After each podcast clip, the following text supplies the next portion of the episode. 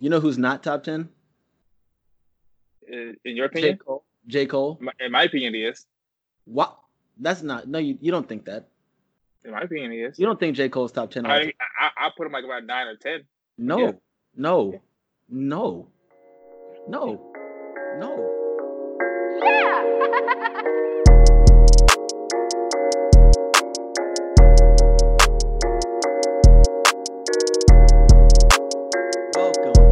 welcome, welcome to the Summer 16 podcast. The podcast between two friends that met, you guessed it, in the summer of 2016. My name is John Bowie, and I'm here with my dog and my good friend Tunde, or Taught underscore seven on Instagram. And we're back on this Wednesday, like every other Wednesday, with a new episode where we'll try to figure out how to combine our different views, experiences, and beliefs to talk about anything and always leave here learning something new. On today's episode, we definitely got a few things to catch up on, whether it's some of the new TV shows out there or our running work. We're going to cover a few current events, but not too many today. Talk about a little bit of the NFL draft and just our overall feelings about the NFL in general. Finally, for our Teach Me Something section, we have a little bit of listener mail that has a few questions for us. So we're going to cover some of that, ranging from things like how we chose our professions, a little bit about research academia, alien stories, and young adult novels. As always, we'll finish with our AVM section, and we'll have that information available to you in the description. So, without further ado, what's good, dog? Not much, dog. You know, it's Monday. I'm here. It's been a really busy day, but you know, I'm here. I'm glad to, you know, to end the day, you know, talking about, you know, this this shit that that's been going on. How, how about run? you? How was your run today, man? Uh, it was good. I had I had an eight o'clock class this morning, and I was done at eight fifty, and that was all I had to do today as far as work. Shit. Oh, And shit. then uh, around nine forty-five, I, you know, I hit the pavement, and I, uh, it was a good run. You know, it wasn't too hot today in Seattle like it was last week. Uh, I kind of got lost a little bit, so I ran a, an extra mile, which you know, whatever. Flex. And you know, I had some good, I had, I had some you know, good views, um, a lot of elevation, but overall, you know, I think I think these these halves are getting easier and easier each time you run them. Because at first, the first one you're like, oh my god, I feel so bad, and then like right now I'm like, you know, I feel not so bad. Hmm. Interesting. Interesting. Uh so yeah, just a little back backdrop. This we've been doing half marathon Monday. This is our third week in a row. And so uh I also did my half marathon today. Um, you know, it's it's really nice to hear you saying that, you know, oh, the half marathons get easier. Today really sucked for me, dog. Like I'm hurting, bro. Like, like week one was exactly like you described. You know, getting back in shape. Week two, I feel like I flexed. I was sub two hours. Today it was hot as hell outside. I ran after my afternoon work meeting or whatever, so it was like pretty hot outside and everything. And I was just in the sun for a significant Oh, portion of my run. It just took the life out of me, If- even with my camelback. the thing is, like, if you don't, one, like, no two runs are the same. So, like, next Yeah. week, I, I might come back and say, that shit was trash. Yeah. But, like, today, today was just happened to be, like, you know, it was overcast a little bit and it was, like, nice and windy. It was, like, mid 50s. yeah. So, like, of course, if it's it was super hot today, I'd have been struggling. Bruh. But, um, no, no two runs are the same. And, like, I don't think you should get too down on yourself, Nah. even if you run like a, a three hour half, which is not going to happen. Bro, I did not run a three- not- don't play I'm, me, I'm, saying- Don't play I'm saying if, I'm saying if you did, right? Nah, nah, nah. Like- yeah. like, Um, the next week you might come back and run like a, a 140. Who knows? Like facts. it's facts. it, no run, no two runs are the same. So To be Um, fair, I was uh I was like a 210 210 Yeah, yeah. which is still pretty decent. Like for as hot as it was and like I'm just out there dying. Uh, I did get some fire photos though. Oh yeah, um, Fire photos. I, I just reposted yours. Yeah, I got a I got a fire photo this week. And uh shout out to um a coworker. I got I got these new running socks. Um, they're like the marathon ones, and they kind of look like the Chicago flag, you know, in honor of our uh, Yeah. of our Chicago marathon. And so uh, I'll be rocking those on marathon Mondays, half marathon Mondays. So we'll see where So- we go from. Yeah. So I mean, if anyone else wants to join us in this endeavor, Yes. we're gonna keep going. You know, as long as we're quarantined, or you know, as long as Or you know we, we or we feel like as long as we feel like doing it. Obviously, to be honest. Um. So uh, I, it's a couple of my friends who've actually done it with us. Like Gray has done it. He did it like the last two weeks. One of my friends here, Rafario, he did it the last two weeks. So Nice. um, I'm trying to get as many people, you know, in the gang as possible. Oh yeah, I have a I have a couple people on. I talked about it last week too, but there's some people working up to the half marathon right now. Yeah. Um, you know, one of the guys who did it with us week one, he's bouncing back. Uh, he took like a week off. He was kind of injured a little bit, had a foot problem, so he's Yeah. gonna start. He's gonna start working back in. So you know, hopefully in a couple Oh. weeks we'll get everybody back rocking. We should we should definitely post something on the podcast though, and on the podcast IG page when we're uh, doing that. Yeah, and I feel like everyone, some people, no matter how hard you train, are not are not gonna be able to run a half marathon. So I feel like we should kind of open it up to like just get 13.1 miles total on, on Monday. Like if you want to do Oh. like if you want if you want to bike 13.1 or if you want to do split your run up into two parts or three parts and then just add them all up to 13.1 miles, it's still on Monday. So as long as you get the miles in, like get it. in however you can. So because not not everyone, yeah, I am realistic. Not everyone is able to to do to do it. Facts. So Facts. Man, I I mean, I'd even take like 1.3 miles. Like if you're like if you're just somebody just starting out, you know what I'm saying? Like, yeah, Why or not? three point or three point one, or 3.1. That's a 1.3, 3.1. Like like do what you do. Just I'm I'm happy as long as people are moving. dog. We about to start doing uh like quarter marathon, eighth of a marathon. like who cares? Like who cares? We just we just hashtagging it. just get moving, you know, get, get that like the cardiovascular like health up. What? How many? How many k is a half marathon? Is that like 20k? Uh, 21, 21k? Yeah, and then a full is 42. Interesting. I thought it was an even number, dog. No, uh, a full marathon's an even number. 40 oh i mean like like zero. It like rounds to zero. Oh, oh, oh. I'm not sure about the like the the point. It's, it's 21 something. interesting. Good to know. So yeah we'll uh, we'll, we'll we'll post some stuff on the on the gram and uh get people involved. We can do half quarter eighth tenth 16th of a marathon 16th like- of a marathon. Like- just Like, we, do whatever you want. let's get active man. Why not why not? Um so how was your weekend dog? Did you uh you been checking out the shows? Uh we got uh you you really um had me feeling some type of way after last week with all your jordan hate. Um but we got episode three and four of the last dance yesterday. What you think? Um, I I liked it. I liked it because um, as I remember, like I vaguely remember, you know, actually watching it, you know, that rivalry in person. Um, I mean, I remember, I remember like watching it, but like not old enough to understand like all the intricacies of like the game and how like how much people actually hated each other. Like, um, give a I quick summary time- give a quick give a quick summary of the the episodes that were um, okay, so so this, yesterday this yeah three and four basically centers around um, the Detroit Pistons and a rivalry that they had with the Chicago Bulls.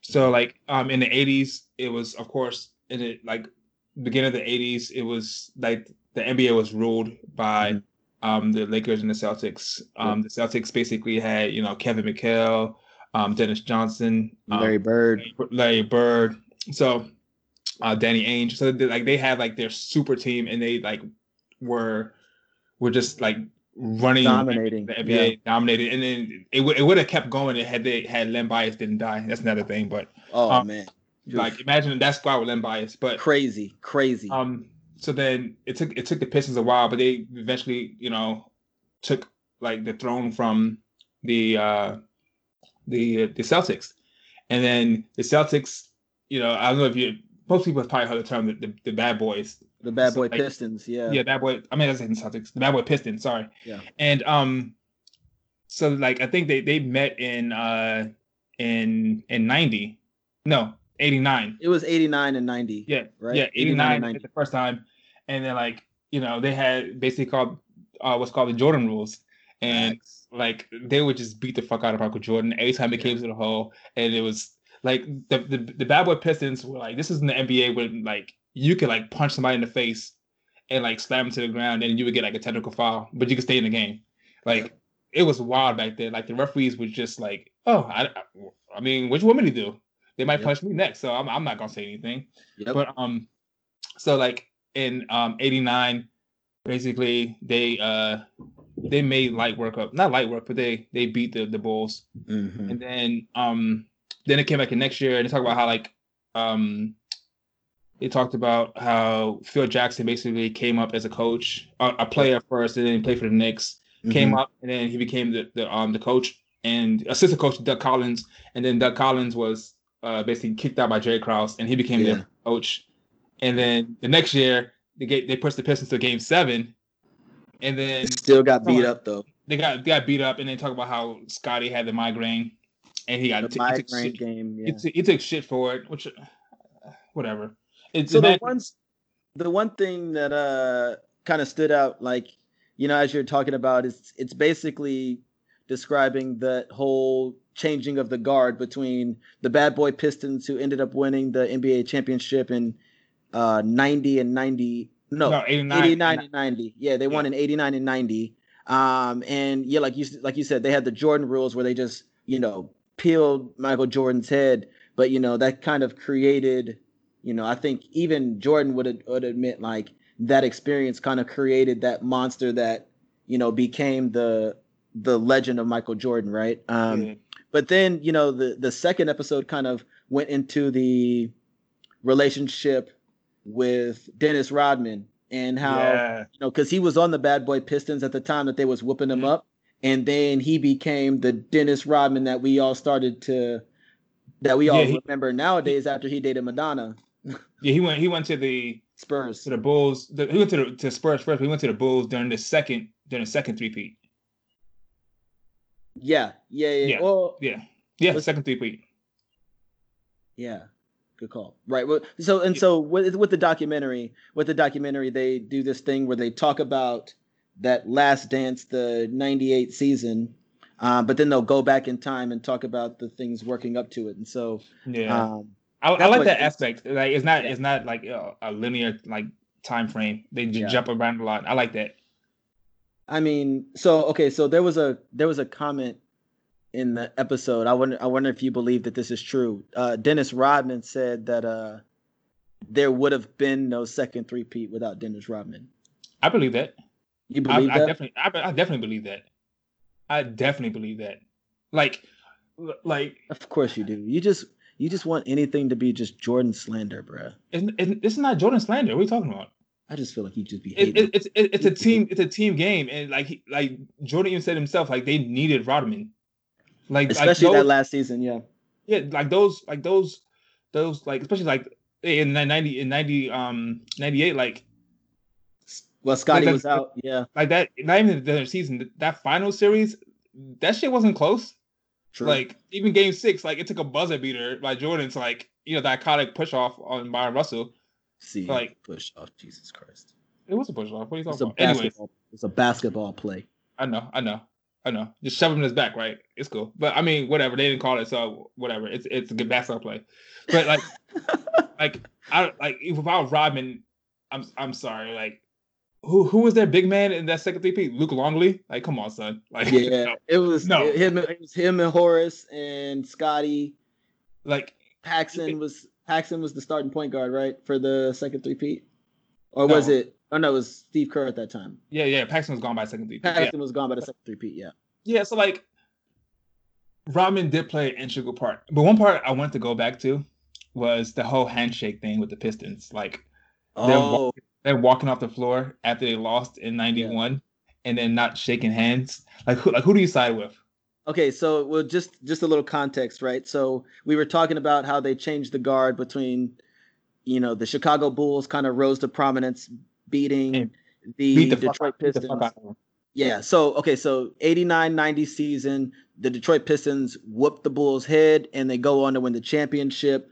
You know, I think there was one season that they didn't lose uh, a, a playoff game to anyone except the Bulls, right? Like, Yeah.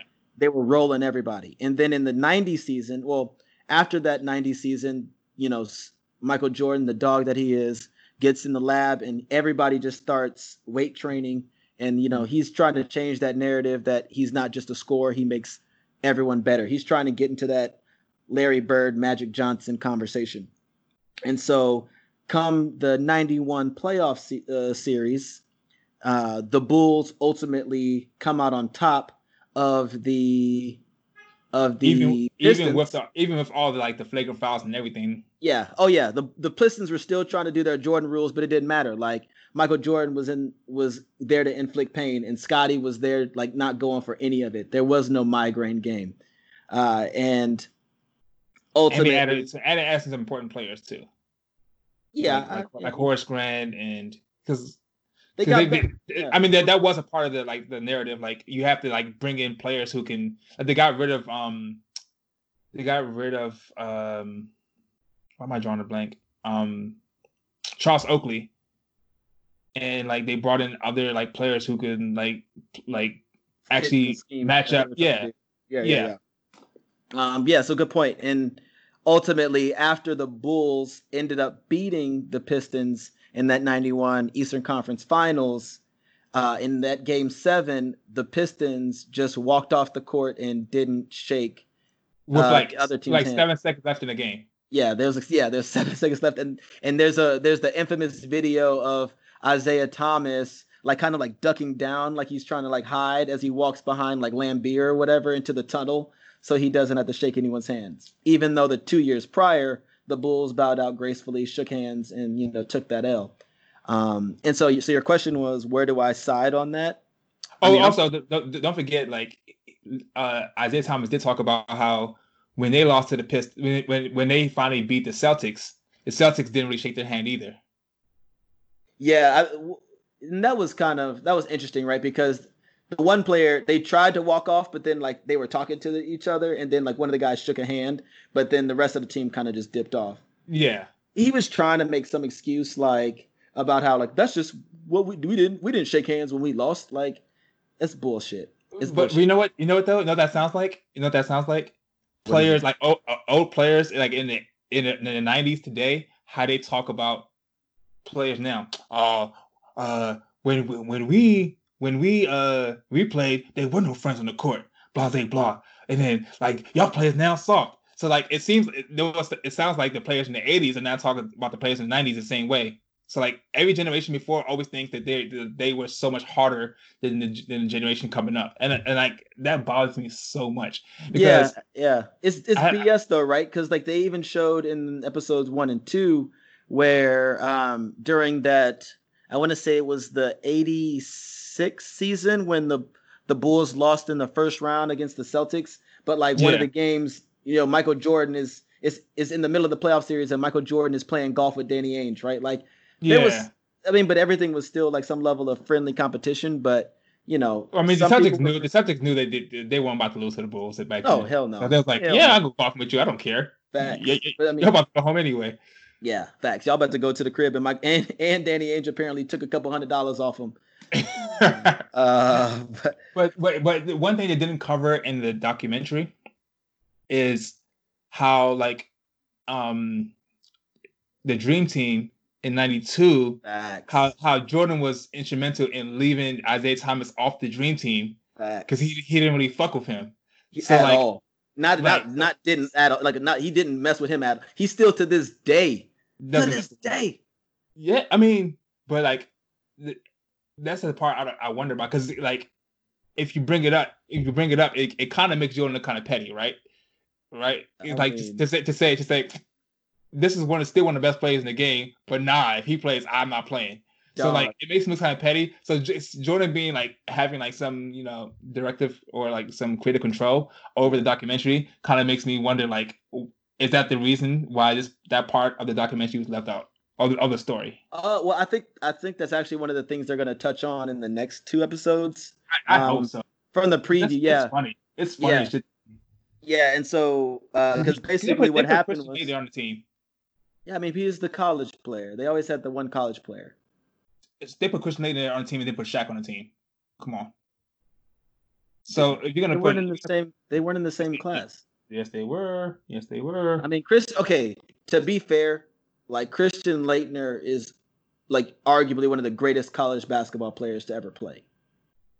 Fam, this is No, no, no, like no, no, no. Uh. As a college player, as a college player and a winner at Duke, Christian Laettner is easily top five. Easily top five. Shaq was way more talented, a better athlete, but Shaq wasn't. Shaq wasn't putting up W's like Christian Laettner, bro. Stop it. Stop it. This is okay. Okay. The, the question and is this and this is, is- not Duke bias. This is not Duke bias. Like the, the, the, the question is if you if you if you're picking somebody for an for an all star team or Olympic team, what are you going off of? Oh, he had team success at Duke, or who's the best player? Obviously, Shaq was better than, than Christian Laettner. Obviously, uh, ob- obviously, how? Tell me what was obvious about it. What was obvious about it?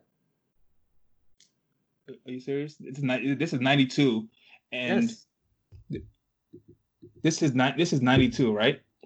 And this is still still still a game where like big men matter. Yes. right?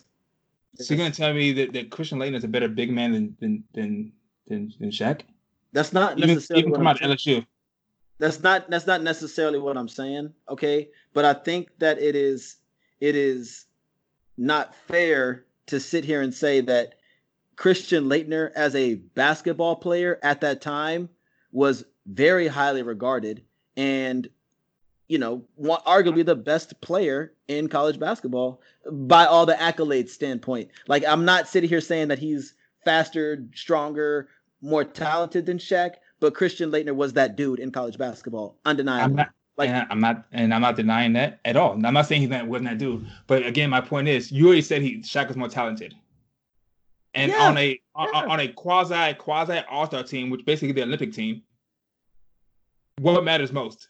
Like like oh he won a championship, so uh, we're, we're gonna pick him, or who who can who can help us win better or more?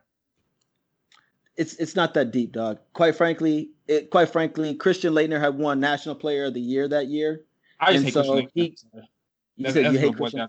Well, I yeah, I can tell that you're like you got Duke hate in your heart. I don't. the I don't hate Duke hate. I don't hate Duke hate because I, I I love Grant Hill.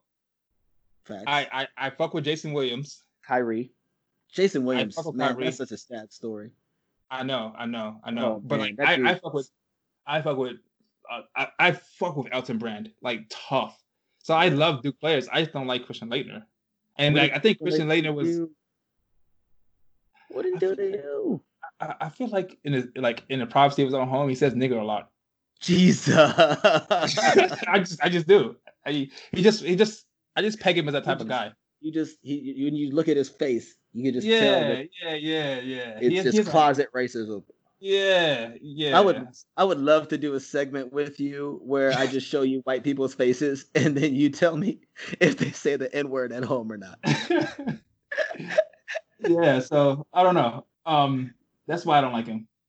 And like e- even in college, like I love Christian. I'm not Christian Lake. I loved uh, Grant Hill, but like like Bobby Hurley. Come on, dog. I I, I don't have Duke hate.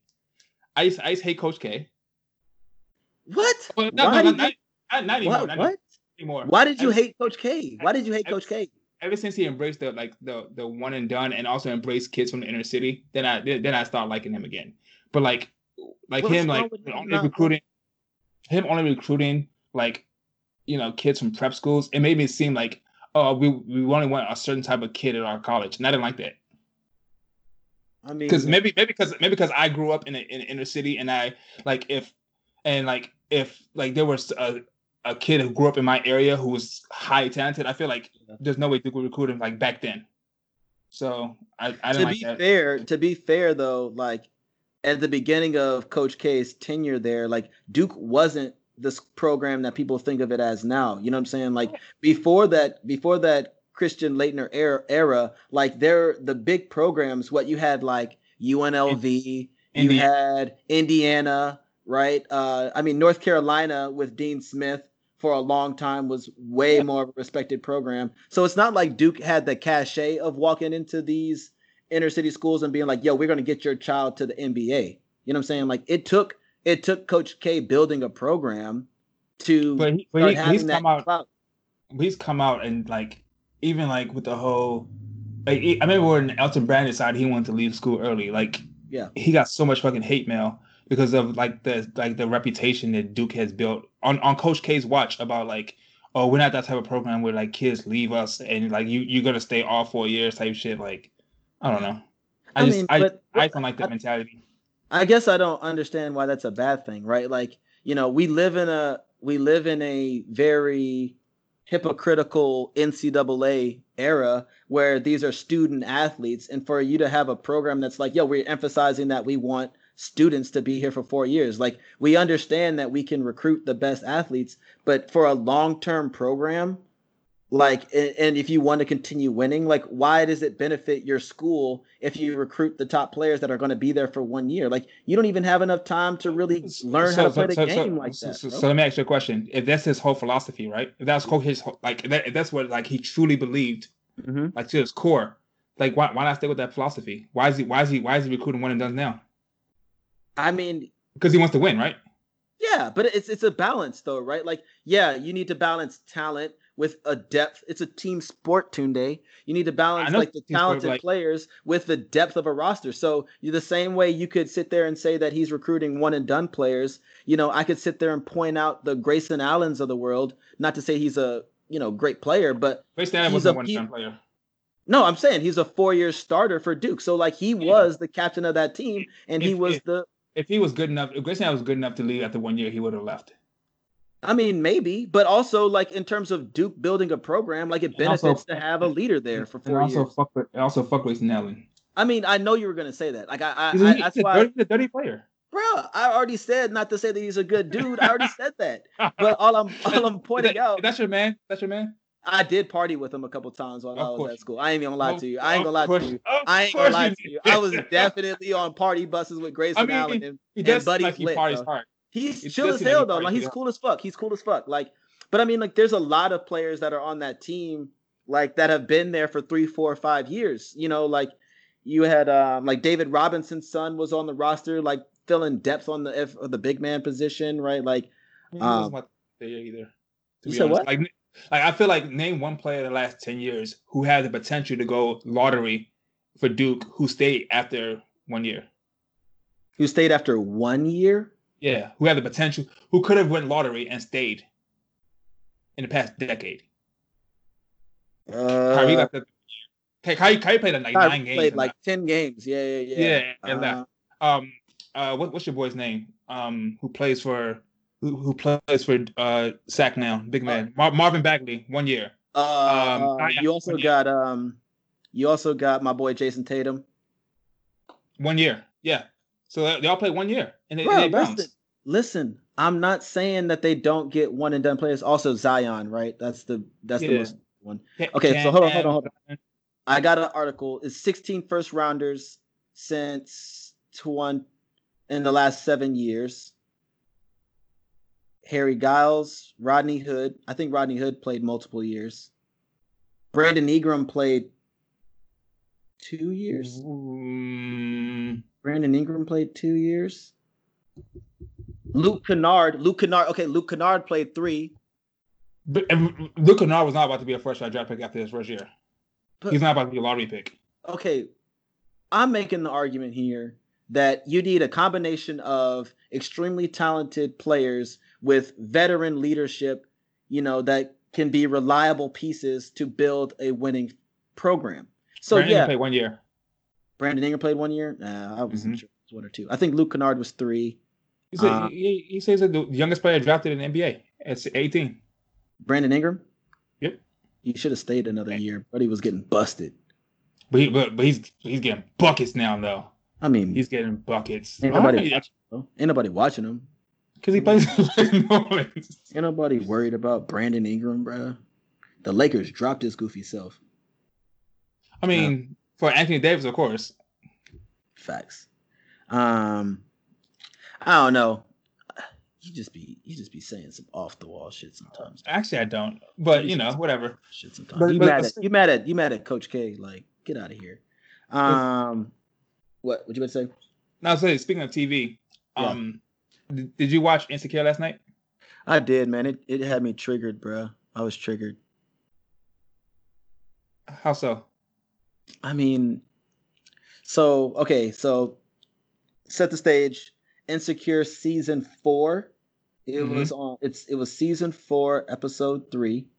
Um, and so Insecure is basically the story of um, the main character Issa Issa Dee and basically just living as a you know young black person in LA. Right? It's really that simple. And so there's a lot of different storylines with you know relationships and Hold on, real, real quick. Uh, spoiler alert: if you haven't seen this latest episode, we're gonna talk about it. oh, am I gonna spoil? I wasn't gonna spoil with the summary.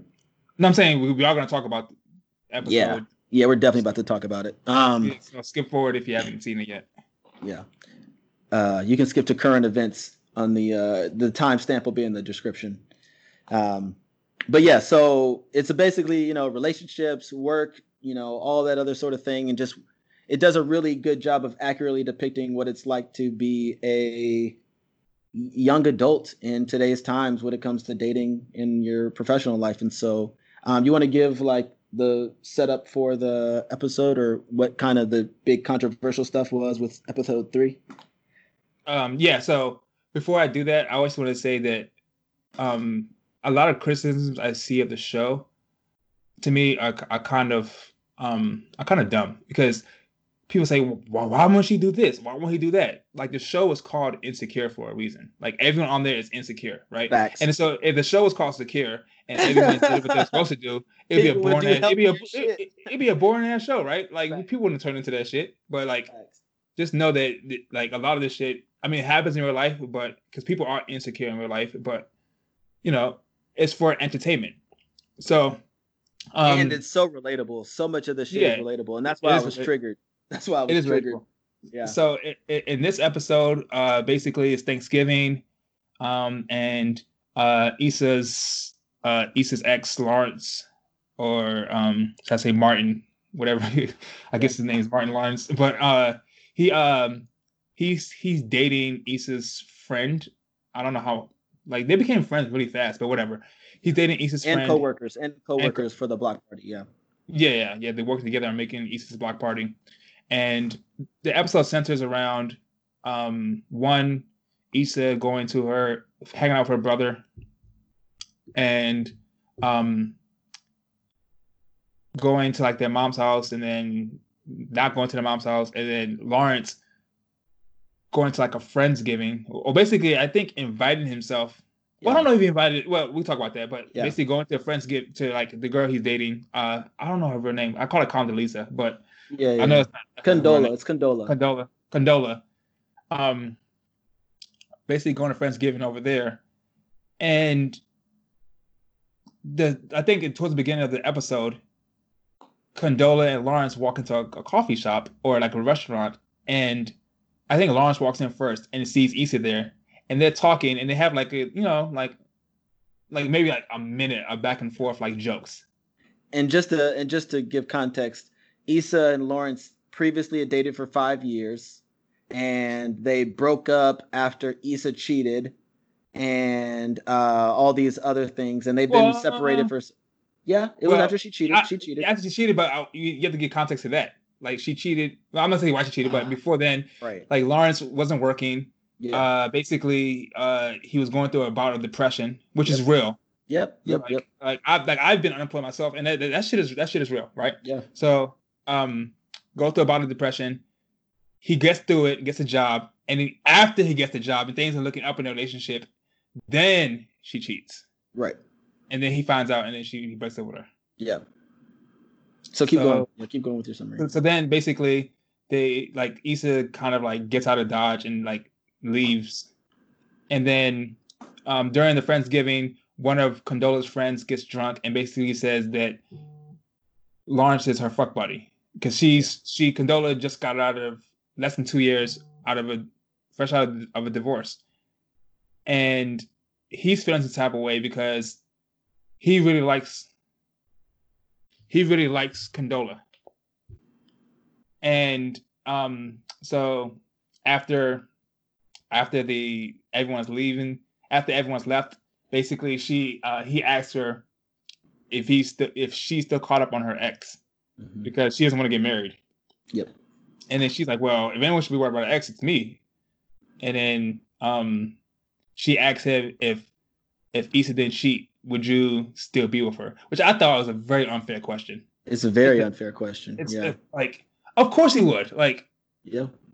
what do what do you we'll get to, we'll get to that in a second though. Just uh, so to yeah, finish so- it up. So to finish so- it up. Yeah, yeah, yeah. finish it up basically um they they go back and forth and he he doesn't really answer the question but then towards like so Issa's at a restaurant with her brother and like she posts something on on Instagram about like it, they went to Mexican restaurant and Hunter brother was laughing because singers came out and she posted on her on her Instagram and then he replies like let's say you have the auto reply like Mhm. laughy face and then like she immediately starts typing back and he's like about to like kick off some shit with his ex now.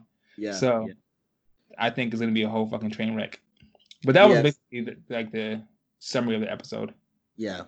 Uh, so, you know, I think there was a lot of things that kind of, you know, came to that's got people kind of up in arms uh, uh, about the episode, right? I know anytime and why maybe I'm triggered, right? Is because, you know, you're talking about all the stuff with, you know, exes and how you navigate, you know, still being in the same circles, but also being respectful you know, because Issa is now friends with Lawrence's current girlfriend, even though it's only been like a month or two. And so Issa knows him much more intimately than she does at this point, right? And Mm-hmm. even they had even they had a conversation where it's like, hey, you know, Lawrence was like, hey, you know, you know, I know that y'all are friends or whatever, but do you mind not talking about me? You know, like I want her to get to know me through me, kind of thing, which I think was was fair. Um, but the fact that you know now he's sliding in her DMs and they're about to, you know, we we assume that they're about to have some conversation. It just invites messiness into the Mhm. whole situation. And uh whew, I don't know. That Right. but you to your point, that that that question was incredibly fair. Like if none of our relationships, you know, had arguments, would, would we still be in them, right? Like Of, or of course you would. right? Like, would you? I was gonna ask you, would you get back with somebody after they cheated? But you know, I think we talked about that. I No, think we have- talked- I don't think we talked about it on. on air. I don't think we talked about it on air. But okay, for me, I don't think it's a deal breaker. Um, you don't think cheating is? but- Oh yeah, well we. T- I guess we talked about that, but yeah, you don't think deep cheating is a deal breaker? No, I mean circumstances around it like also play a role. Um, but like I don't think it's an instant like oh no we're never gonna be together again. So um, I but I don't fault those who say that it is for them. If Right. it is for you, if that, if that's a line for you that you you know that you're like I'm not I can't fuck with you anymore, then no that that's you know that's on you. Have you always felt this way, Tunde? Have you always felt that cheating is not a deal breaker? Is that something that you ev- have evolved into feeling? Yeah, man. Listen, I used to be like, listen, if you if you cheat on me, then uh, more power to you. Don't don't even look my way. And then I was cheated on, and then I was like, you know what? uh, I still love this person, Mm. so uh, I don't know. Maybe we can make this work. So like, it's it's easy to say something like like you know I would never put up with this and this whatever Mm. or whatever it may be Mm. until you're put until you're put in that situation and then things look look mighty different like once you're like you know in in that in that fire so like it's easy it's so easy to be on the outside looking and, and say Like, oh, you cheat on me, it's over. I, I, I would do this that's Yeah. why i don't like when when i have friends who like ask me for like relationship advice as long and then they, i tell them like what i would do or like i give them my advice and if like if if they don't take the advice like i don't get it i'm not one of those friends who like get offended Yeah. uh, because again, I'm not in their shoes, so it's easy for me to say, like, like dog, like, like, like, forget her, like, whatever. Facts. I'm not in their shoes, so I. you I feel how you feel. Yeah. So Yeah, I Um, definitely I think I definitely only take your advice with a grain of salt. Like I mean, I'm also stubborn as hell, so I'm gonna do what the fuck I want to do. But you've definitely told me some stuff, and I'm like, mm, I ain't there yet. I ain't there yet, dog. Give me some time. I gotta, uh, I gotta work on it. You know, and uh, I think as of late, that's been a lot of our conversations where I'm like, yeah, I hear you, uh, but I can't say that I agree with you. oh, yeah, for sure, for sure. yeah. But, but you know what? Like another thing that kind of like triggered me during the episode Uh-huh. was when she was having when Issa was having a conversation with, with her brother, and she was like, "Oh, you know, like I put in the time, blah blah blah," and Condola's like ripping all the benefits of like what like the time I put in to like Yeah. basically building Lawrence into the, the guy that he is today. And Yeah. I'm just looking at this. I'm looking at my TV like, "Are you fucking kidding me?" Like why I, do you, I why do you say that? because I hate when like it's it's not. I understand that Insecure is like one of these shows that when people discuss it, there's like a clear gender line. Like most guys are gonna agree with Lawrence, and most Yeah. women are gonna agree with, With um Issa, Issa, or right? whatever the girl is. Yeah, Yeah, yeah, yeah, whatever. And this is not a gender issue to me. Like I just hate when Mm. people get even like in friendships or whatever. Like people aren't like people aren't projects. Like you shouldn't go into any type of relationship thinking that um thinking that well I'm gonna, I'm gonna put change somebody Yeah, or make them yeah. better. yeah and then and then hopefully like I get some type of reward or some type of like um kickback from that. And then so if if, if I if I enter a relationship right and Yeah. let's say let's say I'm like yo the woman I'm dating let's say she has let's say she has terrible tasting clothes right and I'm like, yo, like, oh, babe, you know, why don't you like try to think about like wearing this or this? And like, I, I kind of like, for lack of a better word, I kind of upgrade her for like her, like her swag, whatever, right? And, and I'm not gonna be like, if you break, I'm not gonna be like, and I put her on to this and this and like this the things I get, and now she with this with this with this next dude, whatever, and now she all now she all swaggy and shit. But like, I'm not gonna do, I'm not gonna do that because I feel like on the flip side, like if if relationships like a like a like a compromise and a give and take, she might have put me on some other shit that you know Huh. that whatever. So Okay, Um, so well, hold on a second. Hold on a second, because like, like I I I- see where you're coming from, but like in Issa's case, right? Like, it's it's something beyond like it's something beyond like you know oh he's dresses better now that he's with me, right? Like as you pointed out, like my man's was depressed. He ain't have no mm-hmm. job. He mm-hmm. was like his ambition. His ambition was hella low and stuff Yep. like that. Like like my man's was in the gutter and like her being like the supportive you know significant other like she did help build this man up. I'm not saying that i think it's right for her to feel obligated to reap that benefit but i can 1000% understand that it's like if you're in a relationship and you know you're with somebody and it's like hey maybe they have like these different insecurities and you help reassure them and now they're feeling more confident and then they go into their next relationship like being this you know healthier better person like I, I don't think it's anything unreasonable to feel some type of way that's like damn like Oh. that's what i wanted you to be the whole time and now you want to act right like you got me That's- fucked up g like you got me mm, fucked all up All right, so she she can feel how she feels. What what bothered me was the and then this person is reaping the benefits. Maybe you could have reaped the benefits if you if you hadn't have fucked whatever dude's name on that dusty ass couch in the studio. Oh. like, think about that, right? Think about that, right? You know, you're like, oh, I I, I built Oh. him up or whatever, but you was you you also bent it over too for some other nigga, right? whoa i mean Right? that's facts yeah she did throw that thing back So She so, so like she, she she didn't tell her brother that part. She just said that she just said, well, you know, I, I uh like she's reaping my benefits for all the work I put in. Mm. But she like like Does that- does that- convenient details?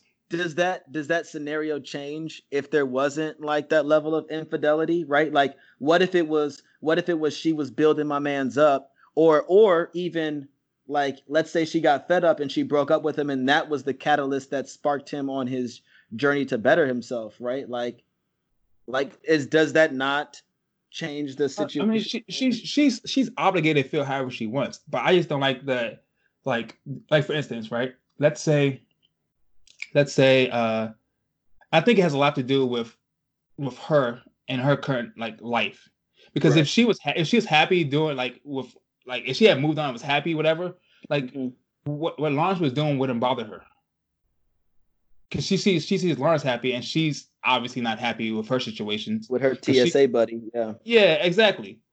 So so like I think that's that's part of the reason why she she feels the way she feels. Like um I had a conversation with my friends um through text earlier today and then we were talking about the conversation led to exes and then I was just like in real life let's say I even felt that way like I upgraded one of my exes, right? I would I wouldn't I wouldn't know like, oh, now she's now this other dude reaping the benefits. I wouldn't know that because I'm not checking up on them like that.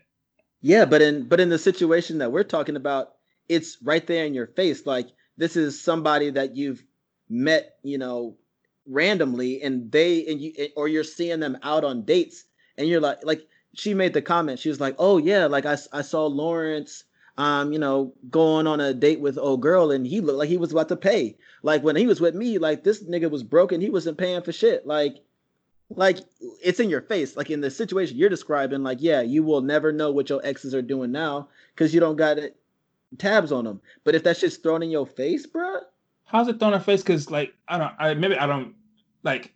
Uh, yeah, yeah, like Lawrence Payne, like for like like Condola's like meal Facts. is like look, Facts. look, look, Issa, look what I'm doing now. He he, like Facts. he's just you're right like, you're right you're right you're like right she's I think I feel like she's taking it like to heart because She that's is. like she I feel like she still wants Lawrence. At, I at the end of the day, she about to respond to Yeah. that dm real quick so but For also sure. but also like wants i her. think yeah i'm about to say like i think as a question as a question you know that condola asked him like would you still be with her if she didn't cheat like he you know with enough with enough time and distance like you know if you love her like does he get over that you know what i'm saying maybe. yeesh yeesh Hey, listen. I Uh, don't know, man I, I listen. I don't know about that that that life. Listen man i don't know like i think i think you know one of the things that i've been on just on my whole own personal journey is just like forgiveness and all that other like all that jazz and just trying to like navigate how all that shit works. You know i think you should definitely forgive people and i think that we should all strive to do that but you know where do you Uh. draw the line? Where do you draw where do you draw the line between forgiving them and then letting them back in your life? You know what i'm saying where do you draw that Uh. line i don't i don't know I I agree with you in some aspect. I don't, don't think, think that keep going keep going I don't think you should give people for like automatically forgive people. no but you should definitely eventually like i mean forgiveness isn't for the other person it's for yourself right Even even still, I just don't think that like if if if if really God if, if God forbid it's might kill for my family members, I'm never gonna forgive you. I don't I don't care whatever. I'm sorry. Like I I- that I'm just not built like that. Like there's some things that I feel that you would never get my forgiveness for. Mm. And I mean, I'm not saying it's it's, it's a lot of things, but Yeah, there are no, certain feel there's certain lines that you can cross that I'm just like, yo, if I see you, it's on Like, site it's on it's site it- it's on site. I don't care. like I don't care. Like how like I can meditate every day and and and and pray and pray to God and just Find your and- peace and and- shit. yeah. But if I see you, I'm just it's it's it's whatever. I'm picking up the nearest thing I can find. dog oh okay so that's a very extreme example you gave Yeah, yeah. Uh, so that's, that's what I said. It's, yeah yeah yeah it's, yeah it's not many things.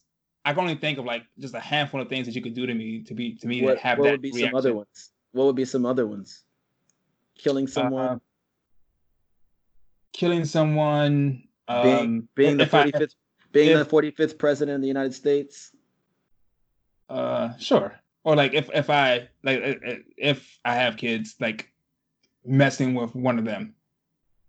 okay messing with the yeah that's like the protective shit Yeah, so like it's not that many things, but like there are things that I could be like, yo. Actually, this may seem a little dark, right? okay But I actually sometimes I think about like what I would do, like if I let's say I have a brother, right? And like you somebody do have you do have brothers I know, but I, I don't want to. Let's say I had a half brother. okay No, let's say I have a brother, my brothers, right? yeah yeah yeah And then, okay. and then like, like, let's say somebody would like kill one of my brothers, right? okay this Like, is super dark This is I know, I know, I know, I know. But this is how this where this where mine goes. So like I think like on the outside, I would be like, you know what? I, I forgive you. Like, you know, we all make mistakes and God forgives you and I forgive you. Who am I to judge, right? Okay. But, but on the inside, like I'll be plotting your murder. Like like how I'm gonna do it and get away with it. Like okay, it might be like it might be 10 years, it might be 10 years down the road. facts. But I'm gonna I'm gonna murder you. Mm. I don't know how I'm gonna do it, but I'm gonna murder you. So like, I think I have that level of like, if you fuck with like, like, like me or mine's, like Yeah, yeah. I have that much. I have that. Maybe it's maybe it's because I'm like, I don't know. I'm probably psychotic, but I have no, that. no, no, no. Listen, dog. Like, and, and maybe, and maybe this is just a a, a- bigger concern, is because I hear you and I'm like, and I hear you and I'm like, yeah, like definitely if you fuck with me and mine's, like my my tolerance is next to nothing, if if not Yeah. like below zero, right? Like, I could see myself like definitely being a, in a place where it's like, you know, like God forgives, I don't. Like that's that's like where my mind instantly goes to. I would like to believe that, you know, for your own sort of well-being and, you know, mental health, that there would be some point in your life where you could find peace. I'm not even going to say forgive, right? But just find peace. You know what I'm saying? Like cuz I think having that level of hate in your heart like crushes you. You know what I'm like it's it's something that you personally can't come back from. And maybe that's just going to be your journey, but like I think forgiveness is a powerful thing. I just don't know if it's one of my strong suits. Yeah, I would. I would have to figure that out after I kill you. Sorry. like, I'll kill you, and then I and then, then I go to therapy. and then start by forgiving yourself for doing something like and throwing your life away, and then like you know, hey, no, they- I'm not saying. I'm not saying I throw my life away. That's why I'm gonna plan it. Like it might it might take ten years, but I'm gonna try to get away with it. But what if you don't? You, I mean, you still like throw your life. I, I mean, if I don't, oh well. Yes, that- that's how I feel. It's like fuck it. It'd be right, it, would be worth it. all like right, whatever. right. I put the time in. Ne- ne- next time I'll do better research. um, but yeah, so just wrapping all that up, uh, I think that there's going to be a lot of, you know, Insecure is one of those shows that I think, um, you know, sparks just so many different conversations. So I can imagine we'll be kind of going back and forth on this for, oh for yeah, sure. um, and like I think in a lot of these situations, it'll draw very close parallels to shit in our own life. Like, um, because I just know, like for me, I try not to be insecure in the shit that I do.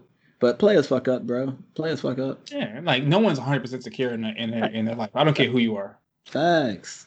Facts. So let's move on to some current events, man.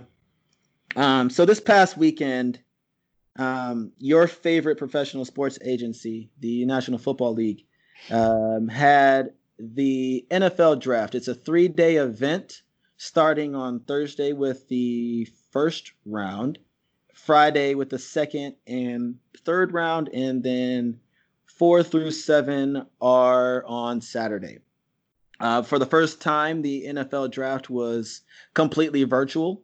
Uh, they, you know, did everything via webcast. Even the players that were being selected, you know, you, they would cut to the scenes of, um, you know, the players at home with their families being selected, you know, to achieve their dream.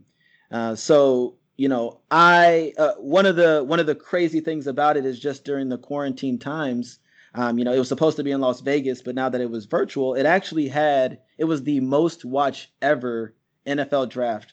There were 55 billion viewers, and that represented a 35% growth from 2019. So it set, you know, several different records.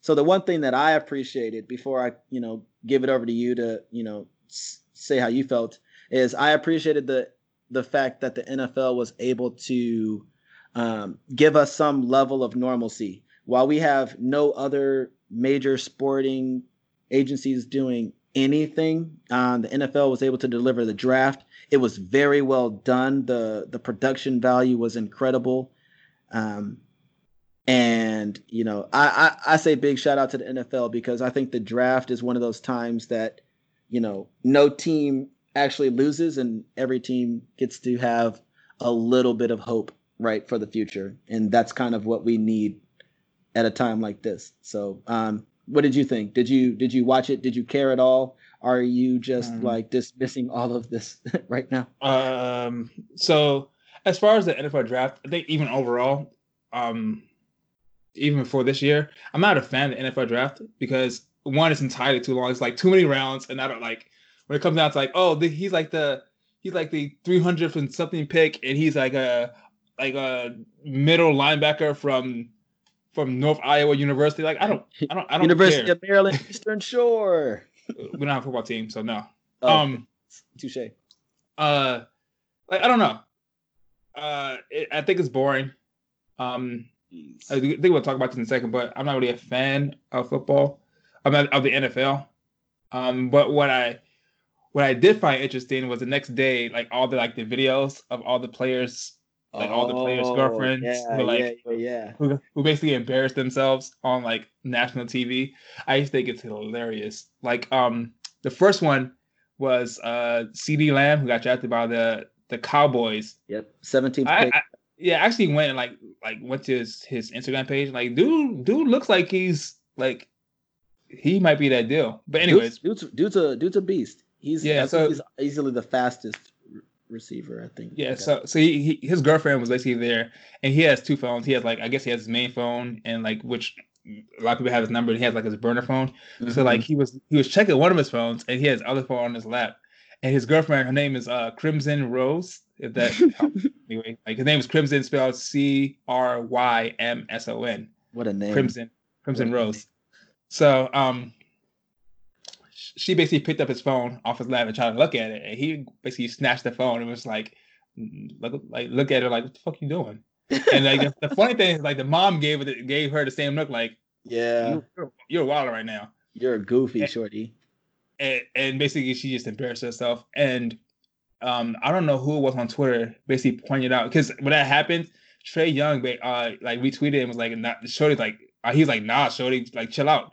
And it, the funny thing is that same Crimson Rose is Trae Young's ex girlfriend. Right. Then and- Trae Young, the point guard for the Atlanta Hawks right now. The, Yeah. The the the uh, all all star point guard. Right. He made the all star Yeah. team. Yep. And so they both Trae Young and CeeDee Lamb both went to the University of Oklahoma. So I'm not I'm not saying that is a gold digger or Oh my or god. she's or she's chasing it. I'm not saying she's chasing the bag. All I'm saying is maybe She's she has a particular type. She's attracted to. I'm Yeah. and and then uh, uh Trae Young is mm, maybe six foot, really light skinned. C uh CeeDee Lamb is six five, six four, six five, uh about my complexion, dreads or um locks. So they don't they don't particularly look alike. Um they do have one thing in common. Um they're both first round draft picks. First round draft Uh, picks. Uh so I'm not saying she's chasing the bag, but she might have a particular type. I mean, you know, she, you know, likes athletes. It happens. yeah. She, she likes Right, men in, that are in shape. Yeah, So yeah, then- yeah. So then I don't know this. Oh, sorry, Isaiah Wilson. Um, I don't know his girlfriend's name. I don't know that I care. Um, he got drafted, and like, you know, he's in tears. He kind of pulls the hat over his head. He's like, you know, like just so happy, and like his girlfriend just like kind of jumps on top of him and is like, "Oh my god, we're so happy," whatever.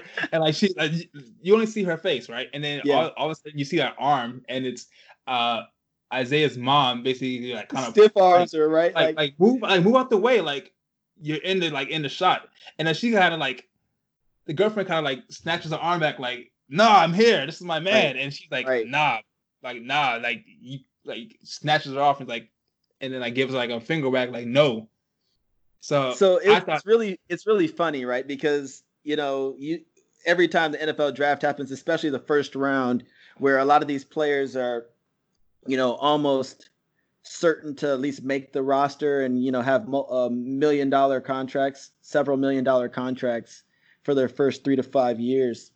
Uh, you know, it's always funny because you're usually sitting there with your family, and then for those that have, you know, girlfriends or significant others, you know, this is their time to like quote unquote shine, where you know they try to like stake their claim and say like, "Oh, this is my man, this is my man," and so you know, like the Isaiah Wilson one and C.D. Lamb and several other players, like anytime they get drafted, the girls are always like, "Got him, it, the got funny him, thing is like the bag." if if if there's like a chick who's like I want to fuck like um, I want to fuck um CeeDee Lamb or fuck Isaiah um Wilson, they're not gonna care that that that you staked your claim. You think they care? Like more than likely, they're they're not even watching the draft. Oh, they're watching. Like- they're trying to see where they get picked up so they can. uh They doing the um. They doing the uh get out. They doing the get out move where they sitting there with the cereal and milk separated. but you know what? Isaiah Wilson's girlfriend reminded me of uh, Russell Wilson's ex-wife. Oh, like man. when talk about you somebody see, who seen that meme? Talk about somebody meme? who Oh, upgraded. for sure. oh, My like, God, a hundred percent, my God! hundred percent upgrade. Like, Shout out to Russell Wilson. like Russell Wilson chased the bag. Fuck Man, that. man. and secured the bag too. Shoot, while we Secured it, playing. Man, But you said she reminded you of his. uh, Russell. I don't know if you've seen that meme. It's like when um, Russell Wilson got drafted. is like um no, we should make that the, the cover art of his like. It's a it's his ex-wife just screaming like you can see all her teeth and she's just so happy. And then who would have Oh known my a couple years later like drop. she's out of here. She's out of here. So like I think that's like one of the, like the few stories in like um such a Oh, right. you- she's like you know, there like you know, I- screaming with her whole mouth open or whatever, like but you know a the, dog in her lap. the, the Kanye line um he, when he get on he gonna leave your ass for a white girl. Uh this is like the opposite. Uh, Exact Russell Wilson opposite. got on and and left their ass for a black woman. Yes. A fine one too, man. Shout out to Ciara one time. Yeah, Shout out. He wanted them goodies. Them goodies. All right, so uh, Would quick- you quick- would you would you would you sidebar. quick sidebar. Okay, what you Um do you believe that they didn't have sex before they got married? I believe that for sure. Yeah, yeah, yeah. I believe that. Oh man, I, don't- I got a better question. I got a better question. yeah. Go ahead. Um would would you have married Ciara after she had multiple kids with Future though? She only had one. I thought she had two. Oh, I guess there is only one. Second- But like, would you would you have would you have like still wanted to marry Ciara even though she was with Future? You probably would. Um, yeah, like it, it would suck dealing with like all like the the drama that surrounding like going to the courts and all that. But like, think think about how many like how many women like deal with like the bullshit that men do to have like kids before they get married, and it's like still they still deal with like crazy baby mamas. Like, yeah, not saying it would be an ideal situation, but this is Ciara. Come on, yo, you would too. I mean, Like, yeah, you're right. It's Ciara. you- but like, is that the bar? Like, is the bar like it's Ciara or is this like any woman? Like, no, not not any woman. She has to be worth it. what does and that I- mean? What does that mean to be worth it? What does that mean to be worth it? What does that mean? What I mean is like, all right, so like She's got to Uh, have the bag secured. like personally, personally, um I I would ideally like to date a woman or marry a woman who doesn't have kids, right? Okay. Because I would like for us to like our both our first time having kids would be together, right? Okay. But if if if she if she has kids, okay, fine.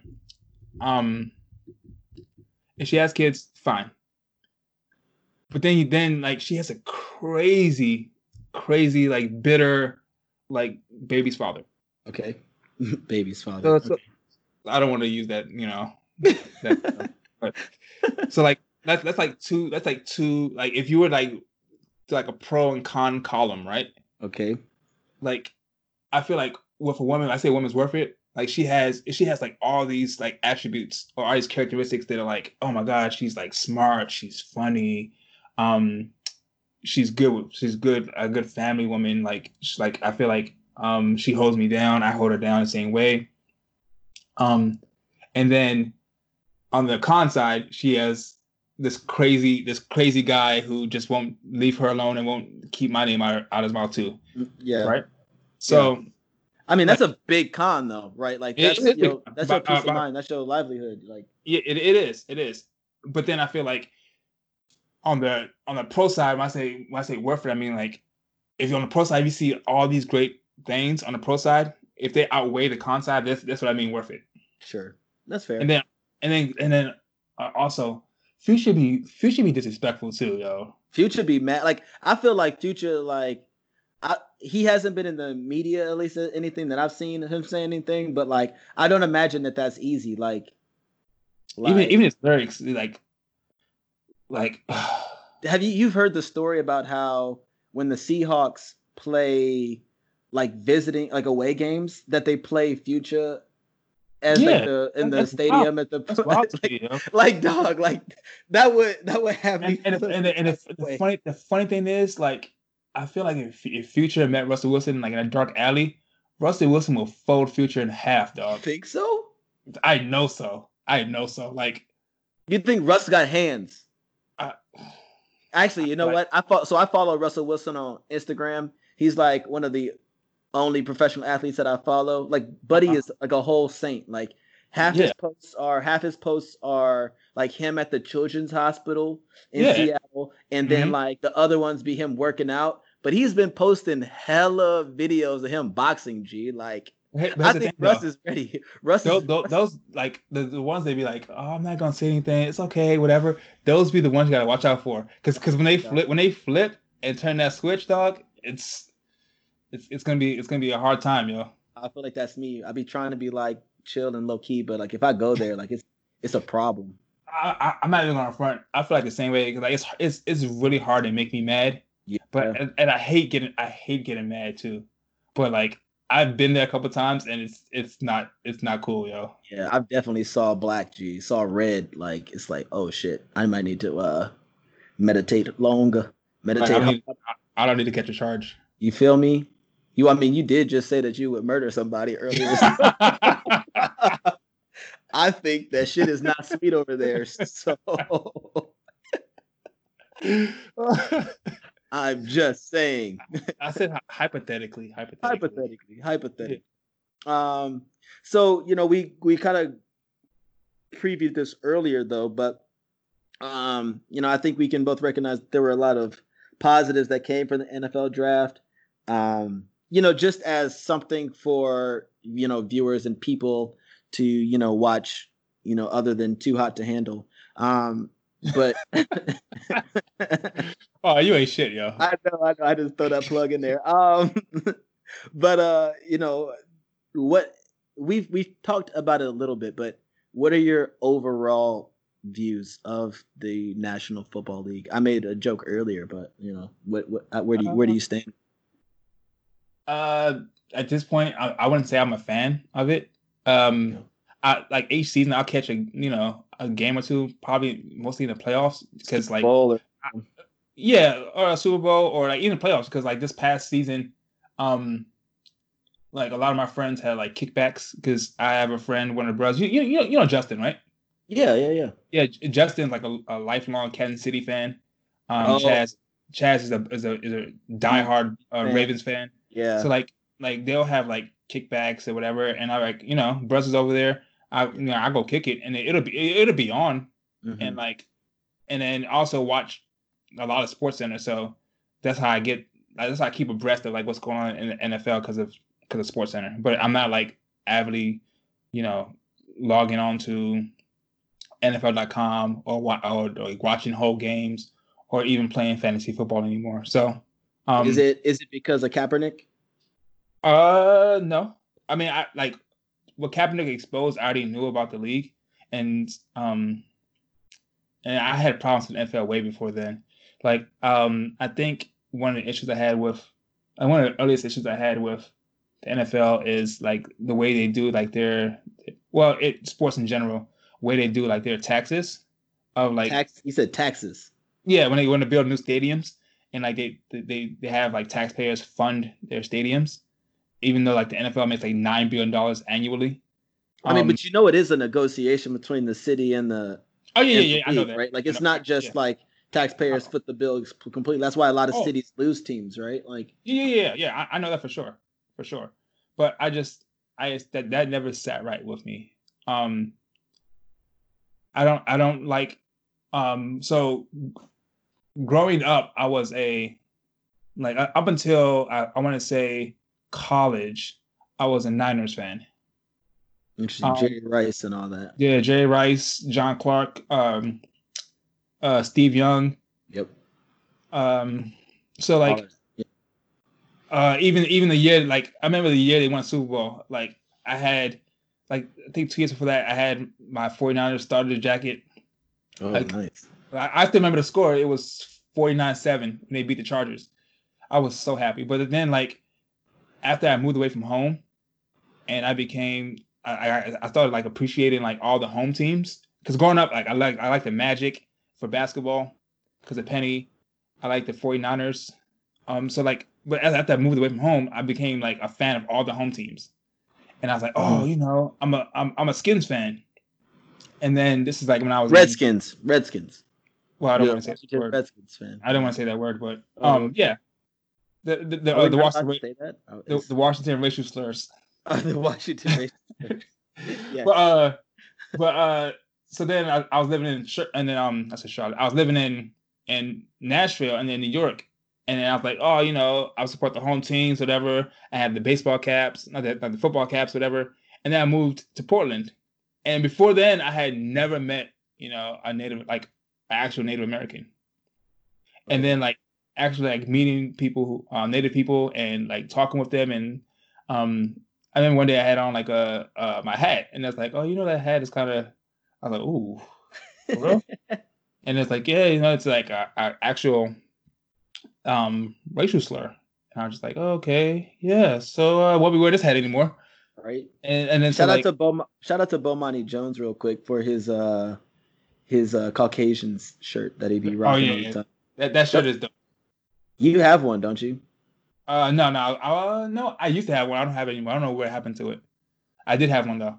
Um, but yeah, so like after that, I really couldn't get with you know supporting the, the home team and that and like the the ownership is inept, so I can't really. So so that was enough for you to stop liking the entire National Football League.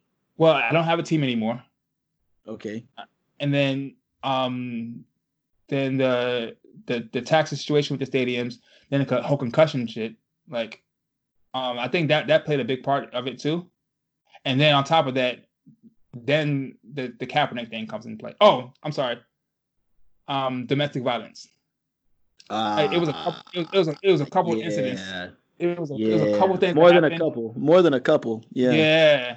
It- but it was what's what's dude's Ray name? Rice. Ray Rice. With Not the, Ray Rice. It it was like the the defensive end who now plays who who last played with the Cowboys. with the Cowboys and that and then he played like he did like UFC. uh, he did the UFC. He did UFC. Greg Hardy. Yeah. Oh, right, right, right, right, right. When he played with the Panthers, and I read like the I actually read like the transcript. I like transcript the, the police report, and like when like he was like beating up his girlfriend and threw her on a bed of guns, and kind of like like kind of had a gun to his like his girl or whatever she was at the time, and I'm like, because there's no like the NFL the way they operated was oh if there's no video then whatever we will suspend you like two games or three games, and then when the video happens then we'll just you know go like do what we should have done in the first place. So I, I didn't like how the NFL operated when it came to like um things like that. I forget which which NFL player who who killed that man when he was driving drunk. Ray Lewis. Oh, oh, sorry. no, just, uh, Oh shit! What was that? Whatever. it was a yeah vehicular manslaughter or whatever. Yeah. I forget the NFL player. But anyways, I just it's like a lot of shit like like that with, with players who basically I felt like Was it Donté Stallworth? Donté Stallworth. There's a lot of players who I felt like got slaps on the wrist, and I just I couldn't get over that. And then that on top of the Kaepernick thing, so I'm like, it's like one thing after the other that I just couldn't like like jog with. So I'm like, you know.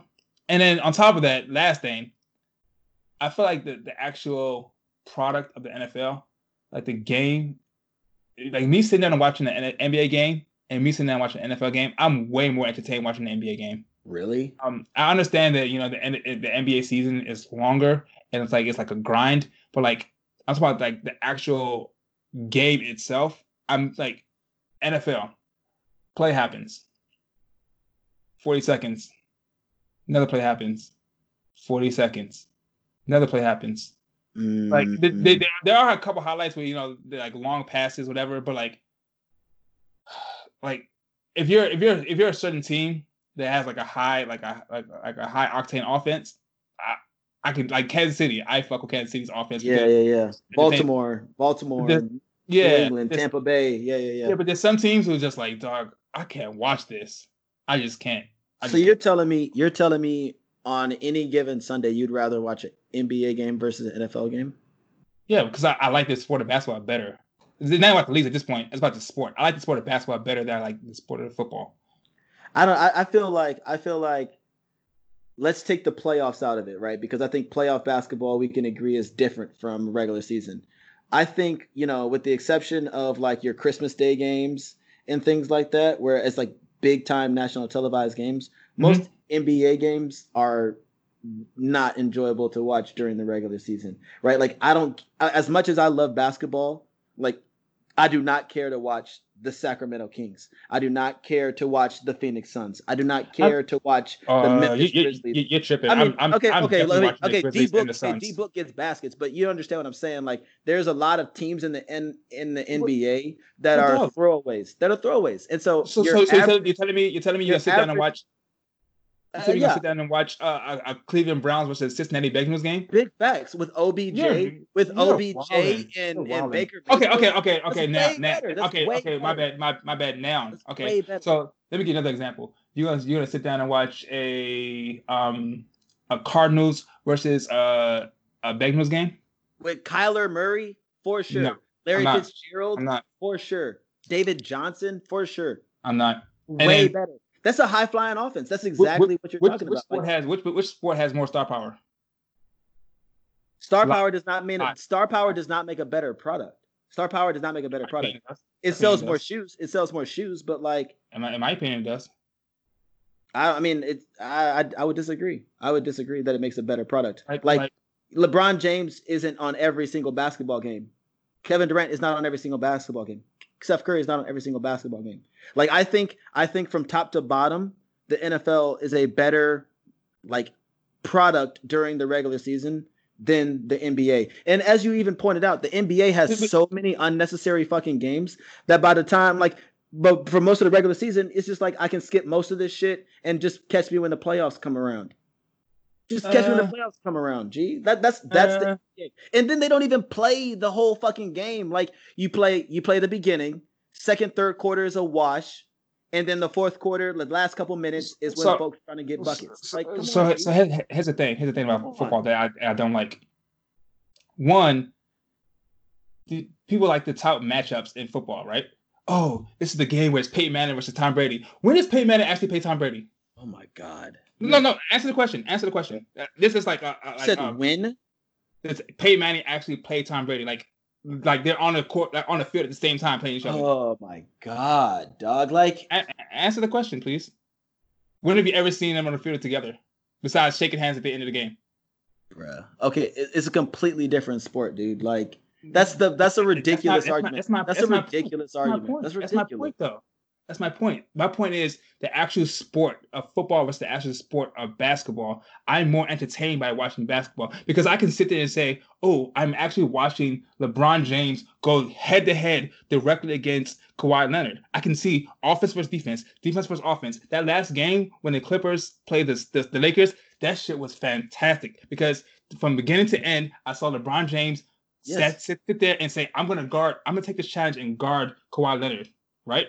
So how is that? How is okay? So for starters, right? Like obviously your best players playing against each other is more interesting than you know like a normal basketball game, right? But it's no different from having the Chiefs versus the Ravens, where you have Patrick Mahomes versus Lamar Jackson, and both They're of these not- guys they're not on the field together, but they're still amazing athletes to watch. And there are it's an entire like orchestration of athleticism that is it's a, an amazing product. It's an amazing product.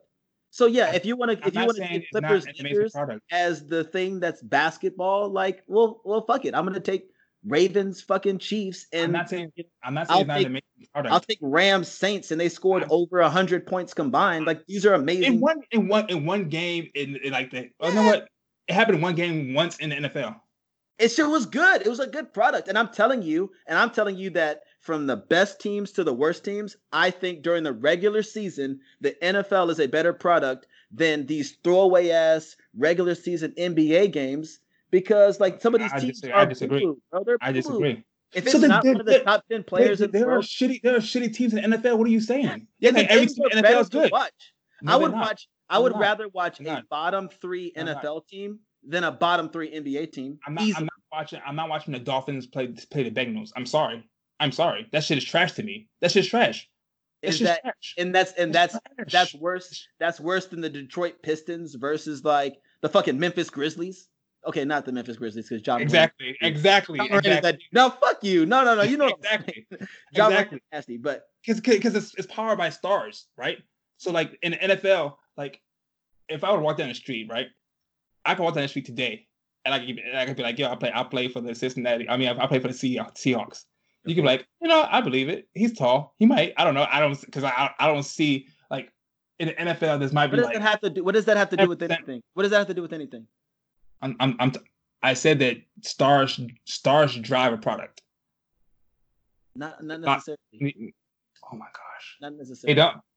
You just sat there. You you just sat there and said, "Oh, the best matchup is Patrick Mahomes versus Lamar Jackson." You you, you said two stars. No, what are you no, saying? no, no. I'm saying that they're both great players to watch, but that's not the entire thing. Like there's they- several, there's they- tons of great- great players on those Why are, they teams why are they great players to watch? Why are they great players because they're good. They're talented. And, and they're stars, right? Because they're talented. They're stars because they're talented, right? So Okay. stars drive that matchup. When when when that when that matchup comes on TV, who's what two faces they put on TV? Okay, okay. So they put their faces up there. Like that doesn't make it a better product. They're not putting Andy. Not putting Andy Reid's face on TV Yes, they do. to, to, to, promote the game. Yes. Andy Reid is that dude, bro. Bill They're not- Belichick. not promoting the game with, with Andy Reid and Bill Belichick. They're gonna put Tom Brady's face on the TV, and right next to it, they're gonna put whoever's face the other star is. The difference So- with the NFL and the NBA is that while the NBA is like solely dependent on stars, mind you, mind you, this is why there was a significant portion of time where the NBA was doomed to fail before Magic and Larry Bird came in. They're solely dependent on stars. And so that's why you have shit like the 2019 NBA playoffs, which had some of the lowest viewership ever because LeBron wasn't in the playoffs. Like they're they're beholden to just having if it's not a good player in the game that people don't give a fuck and they're not watching. The NFL has viewers because it is like yeah, there are stars on the team, but Mhm. but the teams are the product. The teams are what people are watching. And then when you have a good player, it makes it more exciting. It is great to have OBJ making one-handed catches and having Lamar Jackson be a Mhm. freakish pass quarterback and Patrick Mahomes throwing 60-yard touchdown passes. Like that is great, but people are tuning in to watch these two teams of gladiators smash into Mhm. each other like crazy. I can agree Yeah. with you on like the shit with the NFL being like terrible when it comes to like handling, you know, domestic issues and like some of the PR shit that they do. But in terms of just like if we just look at a game, football is better during the regular season than 90% of your I, NBA dis- basketball I, games, I bro. disagree. I disagree. No one gives a fuck about the Kings, bro. They are trash. Fucking I disagree. trash. You think the you okay, think the Kings- Dolphins. The, the Dolphins are trash. What are you saying? You and even and even You're- with you're that, taking- won you're five of their last like 7 taking- games last year, and they were fucking taking- good. They were you're playing taking, good. you're trying to take the worst team in the NFL in the NBA, right, and saying they're trash, and then and then compare that to like like the Bengals who won fucking one game last year. Who wants to watch the Bengals? Who wants They're to watch them? play another team. Who wants to watch them? It doesn't matter. Who wants to watch them? They won one game last year. They won one in fifteen. and they just got Joe Burrow, so instantly they're going to be more excited to watch what they next got. year. They're trash. That's why this past this past year they they were trash. They just got Joe Burrow, and they're going to Once- once instantly that's better be game- thousand What's that more Bengals want to- game you watched? You said what? What's the last Bengals game you watched? When I had a Bengals player on my fantasy football team, Oh, exactly. which I think is not to be not to be dismissed here with the rise of fantasy football. The NFL. I, would- I would say I, I would say the NFL as far as fantasy, the NFL owns fantasy. Yes, because the NBA has so many wasted fucking games that No, nobody wants to sit there and set their rosters five times a week. It's because That's it's why I yeah, do our I mean, league. whatever. Was trash. Our league was trash because I didn't want to set my roster five times a week. It was Oh, garbage. you, you drafted garbage players. Don't no, don't, I did. Don't put No, I on that. Don't put on that because you, you you you can set your rosters at the beginning of the week. Oh, by the way, if you, if you listen to this, uh, Oh. We had a league with ten people. No. John, when when the NBA stopped, John was in ninth place. I, but I wasn't last though, and Yeah, that's because I stopped setting my roster. I stopped setting my roster John I was in didn't have time. ninth place. Eh, eh, For those of you John. wondering who was in first place, It wasn't uh, it, it was me. Go go look at it now. you. Okay, It was- listen. it was me. Fantasy basketball means nothing. I wasn't setting my roster. know, I know, know, what? If I you want to keep talking this trash, like I will, I will. I will play for real, and I will bust you, Tunde. I will bust you. Up. We can get, was, get on the court, first Tunde. We can get on the court, Tunde. you gotta get mad, yo. Yes. See me on the court, Tunde. I'm gonna have you gonna have flashbacks of what I gave that dub. What I I know. I bust you up playing one on one last time. I, I know. I know. you can see me on the court for I- real. This ain't fantasy. This real life. So we have some listener mail. Jesus. Come on. oh man. on. God. Okay. All right, everybody. For our Teach Me Something segment of the day, we have listener mail. All right, so let's uh, jump right into it, right? So, Tunde. All right, so there's going to be three parts to this email, so we'll uh, try to cover all three of them, all right? So, All right. so Tunde, I think your educational background is super interesting. I'm a science nerd myself. Hashtag future pharmacist. How did you decide on research academia pathway? Why not medicine or another health profession? Also, no judgment, lol. So you really believe in aliens and ghosts, my G? I mean, I don't doubt that the MIB is real. I've met some professors I'm ready to call Agent K. Laughing but serious. No, but seriously, you got to share some alien stories. It's only right since you told us the wild ghost stories. And have you ever been to Win- Winchester House? Um, I can tell you what that is because that's down Okay. from. Last thing, I'm very impressed and enthused by your young adult novel game. I'm a softie, so I'm obsessed with young adult romance novels. My latest triv- trilogy was To All the Boys I've Loved Before by Jenny Han. It's so good and super cute. I was in my feelings for days. Please check it out. Not the Netflix movie because the books are way better.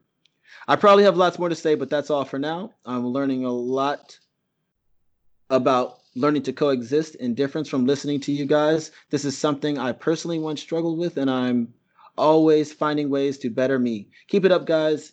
You two are really amazing. Best Gucci bandana. So, um, we can Thanks, Gucci.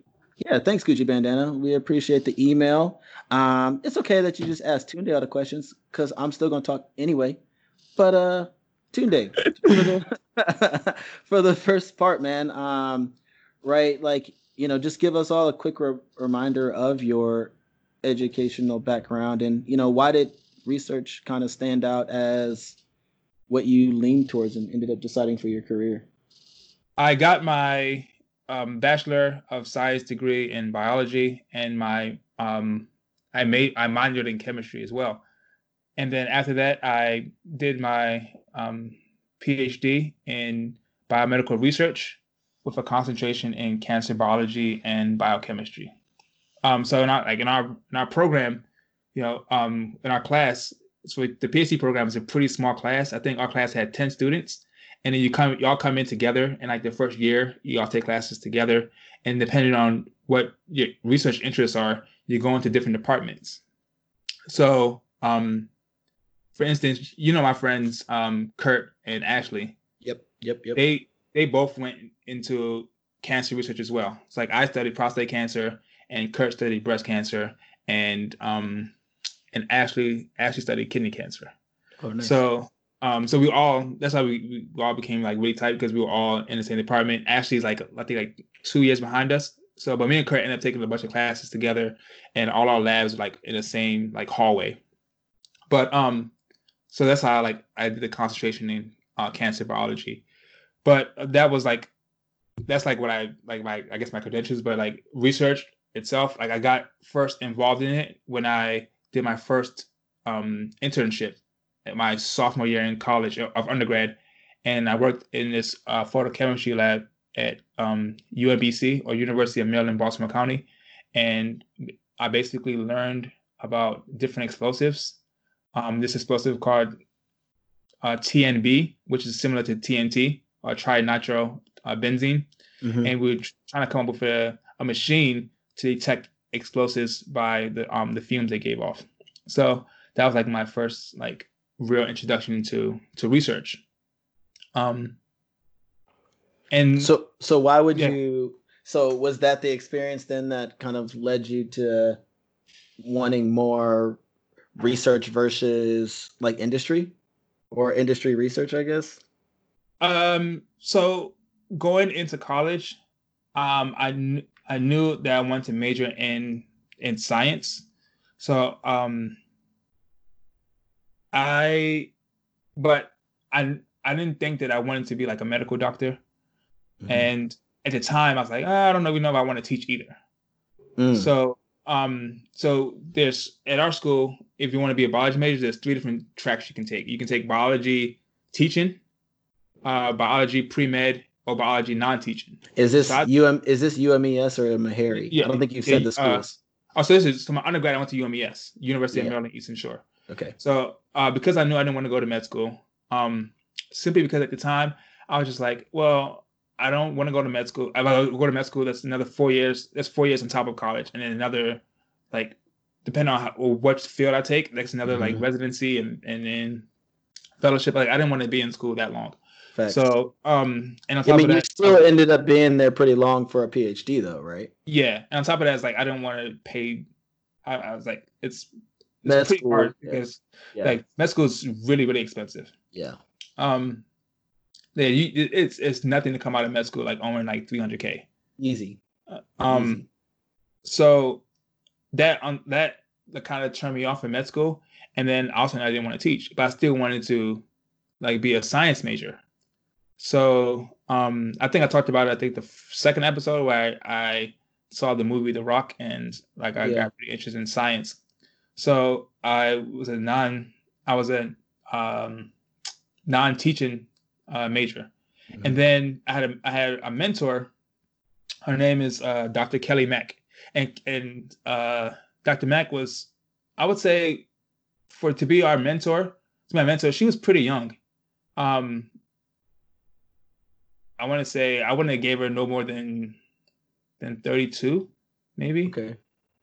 um if that uh but she she basically was started this program this program uh called uh the mark the MARC U-STAR program. So mark is m-a-r-c um u and star. So MARC U-STAR stands for minority access to to research careers undergrad student training and academic research That's a hell of an acronym. yeah. So like it's basically a program to to get um more minorities into research because if you look around the country and look at like if you go to any any like R1 program or like high rated research program at, a, at an academia or a school, like if you walk around you you won't see that many black faces at all. Oh yeah. Oh yeah. Um, oh yeah. You'll you'll see if you if it's a, a person of color, you might see like a lot of Asians or like a lot of um, people of Indian descent, but Right. not that many um, African or African American people. Um, so that that program basically was to get you into thinking about research, and then um, one of the perks is like I already had a full scholarship to undergrad, but they would have taken over my like my tuition and um, on my room and board. They would have paid for that, right? And on Yeah. top of that, they, they they also pay for they also pay me a stipend. So I was like, money on top of that. I didn't, I didn't have any bills. Like gas back then was like ninety eight cents a gallon. Um, Back in 1963. sure, sure. Actually, you know what? Like even in like 05, gas was like a dollar twenty.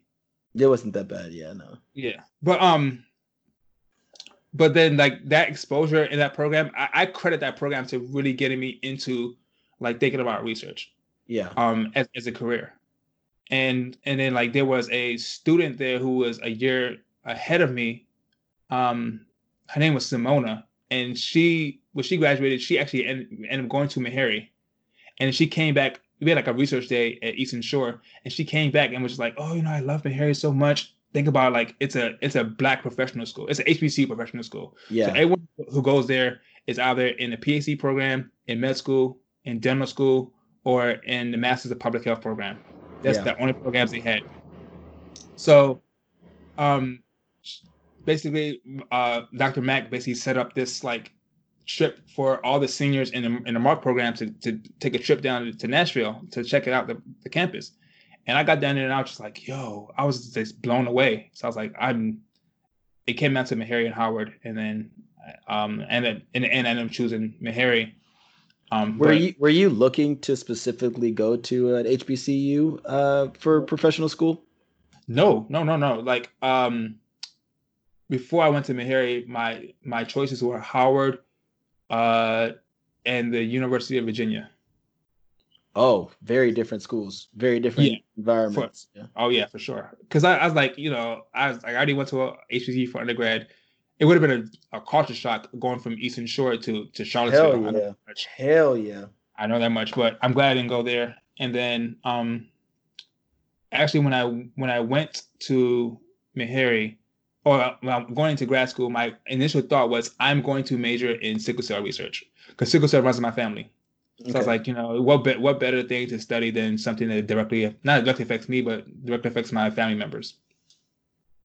Um, so then I get to Meharry and I'm like, I find out that you as a PhD student, you have to work in a um, you have to work in a in a um, not you have to work in a lab that does basic research. hmm And then Like just so- general research type stuff. Like uh research like on on human cells on animal cells on, on animals themselves but Mhm. th- there was only one lab in Harry at that time that was doing sickle cell research and it was a clinical lab oh, okay. and so i couldn't i couldn't do my thesis in that lab Yeah, So I was like, it was oh, strictly just for the data collection more so, right? Like, yeah yeah yeah i'm working directly with patients and like it, it's a lot of things like a lot of red tape you have to go through and so the, the school wouldn't let the school wouldn't let me so i was like uh whatever so i, I just picked a lab based on um the techniques that i would have learned and it So why, happened to be so why prostate cancer then? Oh, it, it wasn't. I had no. It could have been whatever, but I just I had a good relationship with the with my with my mentor or my Mhm. PI or principal investigator, and then like she was um younger faculty, and I felt like we got along really well. That that plays a big part in grad school, like how how quickly you graduate. It's Yeah. a lot of politics. It's a lot of politics involved, and so she was well liked among other faculty. So that means by proxy, other faculty kind of like me as well. Sure, So I, sure. I have to like I have to jump through like extra hoops or whatever. And then also she was a reg too, so I was like we had like a good relationship. oh, on that. Finesse. Like yeah, so um, So the- not saying not saying that she gave me extra perks because I was a bruz, but Yeah. but like we just had a good relationship.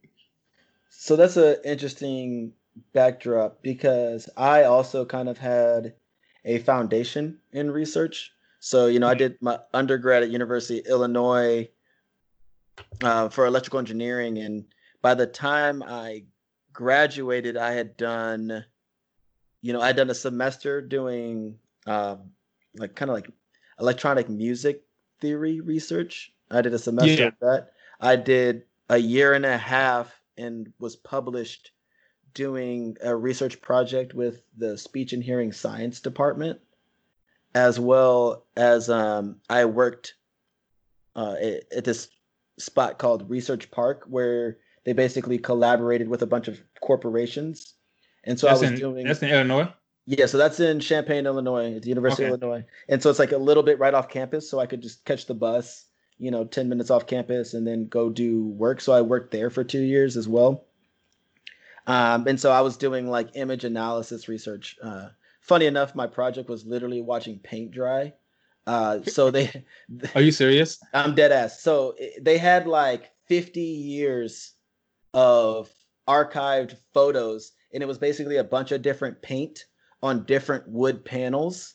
And the job was to kind of come up with algorithms and uh, methods of determining which paints weathered the best. So that'd be different things like flakes, cracking, pinholes, and all this other stuff. So we were developing algorithms that would be like, oh, these are X ratio of cracks in the paint, and so then they would take that information and then use it to like you know say oh here are metrics that say your paint is better than the others Mhm. um, over the years. So not the most exciting research, uh, Nah, but I think yeah, well, but I, I do say I do credit the project that I did with Speech and Hearing Science uh, for being the thing that got me interested in graduate school.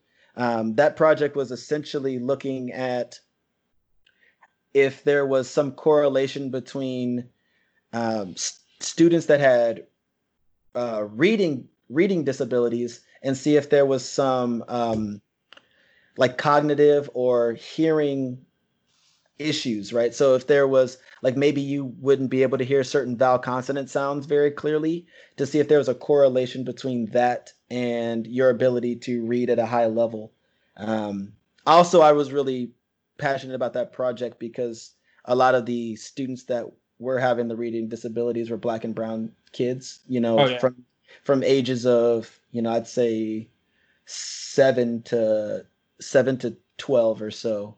Um, so I wasn't there for like data collecting from the students, but I did a lot of the data analysis. Mhm. And this, so that got me excited to go to grad school where I ended up um, continuing doing a lot of signal processing stuff. Uh, so I, I, so I did my master's at Duke um, and I did a project based uh, master's. So I was doing a, it was a, it was a huge research project called, uh, um, the X Prize. Have you have you heard of this? The X Uh-uh. Prize. So That's- yeah, so uh, yeah, so X Prize. So a big corporation will sponsor a challenge, let's call it. So you know, Google has done ones on AI, and you know, other big companies have sponsored. So the one that I did was uh, sponsored by Shell, the the gas corporation, and they were trying to figure out a way to map the ocean floor. So we were designing a system that was able to do underwater signal collection to basically have this sonar type system that would be able to have circuitry underwater retrieving sonar data and then map the ocean floor in a in a way. Um, the project was you know a three year type of project so i worked on it for uh, about a year and some change doing a bunch of like the preliminary research um, and so for me that led me to kind of want to do still like r&d type work but I felt like doing it in the structure of a company or a corporation uh, would allow things to kind of materialize quicker, right? Like for your research, you know, I think you've experienced how, you know, the research is great, but there's so much overhead, right? Whether it's Yeah. funding or just, you know, how to productize or market it. When it comes from a company, uh, you know, it's like we need to generate revenue along the way. And so you start to focus more on use case and product versus just the hardcore research. You understand what i'm saying? Mm-hmm. and so that was um, sort of my path. The one thing though that I, I will also credit to my ability is um, you know intel sponsored me for graduate school. So there's this Oh, program called I- I the that. gem fellowship. Yeah it's called the gem fellowship g-e-m and basically it's a university and a corporation that uh, partner to sponsor students for their masters or phds in any sort of stem related field or engineering field. Um, so you know i was a master's student in software engineering at duke but a lot of my friends when i first got there were either phds in environmental science or you know other master's students in different engineering disciplines. And so it promoted a lot of things. So you know i look at a lot of programs like this and recommend them to anybody that's interested in a uh, graduate degree because there's a lot of companies out there that'll pay for it. And to your point of why not, why you didn't want to go to medical school or some other school like that it's like if i, I said if i was going to go to grad school somebody needed to pay for it. So because that's a fat check you got to cut. For sure. yeah Yeah, 'cause I definitely didn't pay for grad school either. and that's shoot I, had- I I had friends who I met that were there, or like the international students, man. hmm Like in Duke, then that's easy, like a hundred racks in a year. Can you imagine? Can you imagine paying a hundred racks I'm for good, one year of college? I'm said, super good. What? Find me on Coursera, bro. Like, Um, okay, so let's look at the second one here. Uh, so first off, Winchester House. Uh, are you familiar? You're so you're not familiar with the Winchester House. I guess you've been out here several times, but I never taken you over there. Uh-uh. So the Winchester House is, um, how do I best describe it? It's basically like a haunted house, bro, like a real life haunted house in San Jose. Um, the the story goes that um, it was owned by the widow of like the founder of the the Winchester rifle Okay.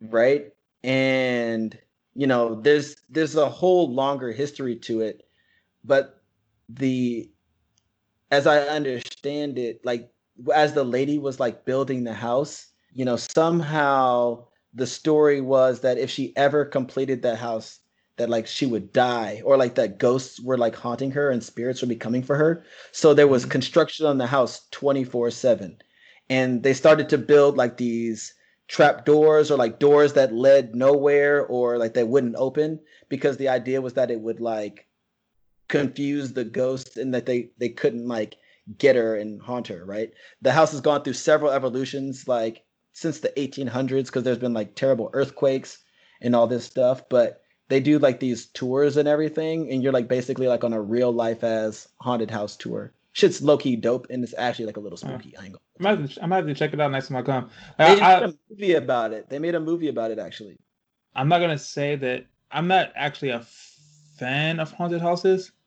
Uh, really I, I, no, not. I can't say this. They're my thing. Is it because they scare you, or is it just because they are not scary? Uh, Because ghosts are real, bro. You believe in ghosts. I, man. I'm not saying that they scare me. I just it just doesn't seem fun to me. You'd rather watch it on a movie so you know you're a little safer, Yeah, yeah, yeah. That that. that, that or as you call them, documentaries. no, do you have? Do you have like alien- Annabelle's, like, Annabelle's real. Annabelle's real. Annabelle's real. Chucky's real too, bro. I don't fuck with Chucky. Um, do do you do you believe in aliens though? Like I know you you have to. You, you, you would have to, right? you would have to. Yeah. All right. So have have, have to. all right. Sorry. so Well, All have right, so it, it depends what you think, what, what you define as aliens. If you think about aliens as like, oh, they have like a like a human, a human like um body, maybe not, maybe not, but like, uh, like actual intelligent life, I think it's possible. So, all right, so think about this: okay. Here we go. the the universe, right, Mm-hmm. is ninety three billion light years. Yes. That's that's how big the universe is right Okay. now, and on, on top of that, And expanding. And expanding. And yes, it's also expanding. For reference, for reference, Okay. the the, the spaceship um Discovery uh it can travel 5 miles a second. Five miles a second. Okay. Yes, a second, 5 miles in a second. Like say 1, that's how fast it, that's how fast it travel 5 miles. It would take that spaceship 30 over 37,000 years to go 1 light year. Okay. Okay. That's how big 1 light year is. Yeah, yeah, yeah, yeah, yeah. And it's The universe is 93 billion light years. yeah, yeah, yeah, So- yeah.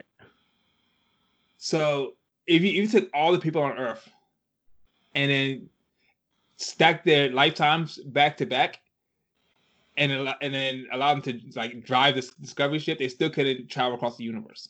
Yeah. So, you, so, you, so you mean to tell me, in all that space, there's not a planet that is able to sustain life, and on that planet, there doesn't have is not it is not as close and as far away to a sun or a star that that gives it the ability to to have a, a, a, breathable atmosphere.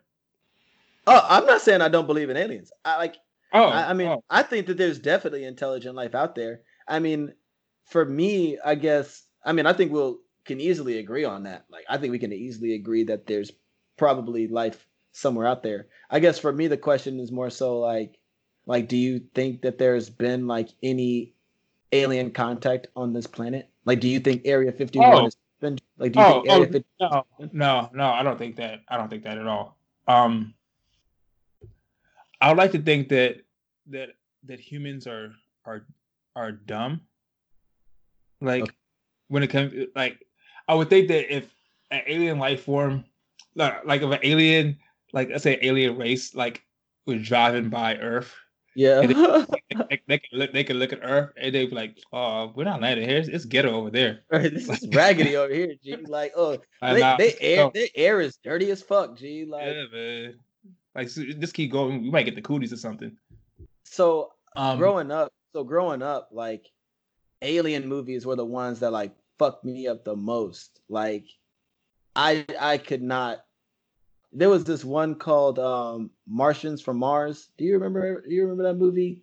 Uh, I don't think I've seen that one. it was these weird like alien i think it's a comedy bro. I think it's like a comedy movie but i swear to you like on everything i love i when i saw that movie when i was a shorty like i had to be like less than five or five six seven years old. That shit had me like afraid. That's one of the reasons why like i try to like sleep with the tv on or like like i can't i can't fuck with aliens bro. And like you know i definitely got to have my feet covered by the blanket because shit ain't sweet over Shit ain't sweet over here. what? Wait, You don't so- sleep- So hold on, hold on, Bro, hold on, wait, hold on. wait, Let wait. Let me ask a question. Mm. Oh, here we So, go. so what do you think the blanket's gonna do if, if an alien came in your room, No, right? stop. Okay. it's a comfort thing, bro. you think the alien's gonna stop the the blanket's gonna stop the alien from? He's like, oh, I don't see his feet. We have to go somewhere else. Oh, There's no toes there. there. Basically, that's that's that's my logic, bro. Like that's the logic that I have because it's not sweet over here. It's not like so. You're telling me you're comfortable sleeping with your feet exposed? I didn't say that.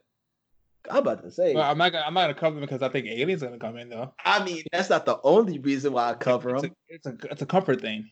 When I was a shorty, like I mean, like yo, aliens. I wasn't fucking with aliens, bro.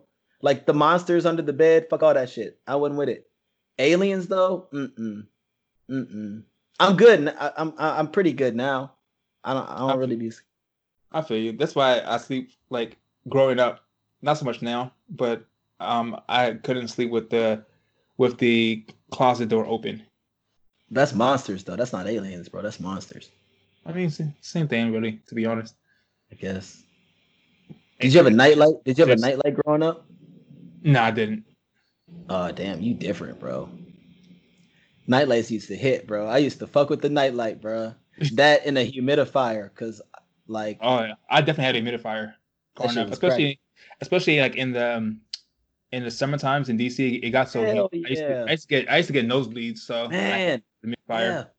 When I was in when I was living in Colombia, like that's it was the same thing. Like because I don't even have allergies like that, but it's something about the air.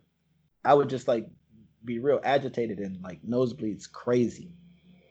Yep. Nose crazy. So okay, that's alien. So you don't have any, you know, alien stories? Of course not. Alien. Nah, just ghosts.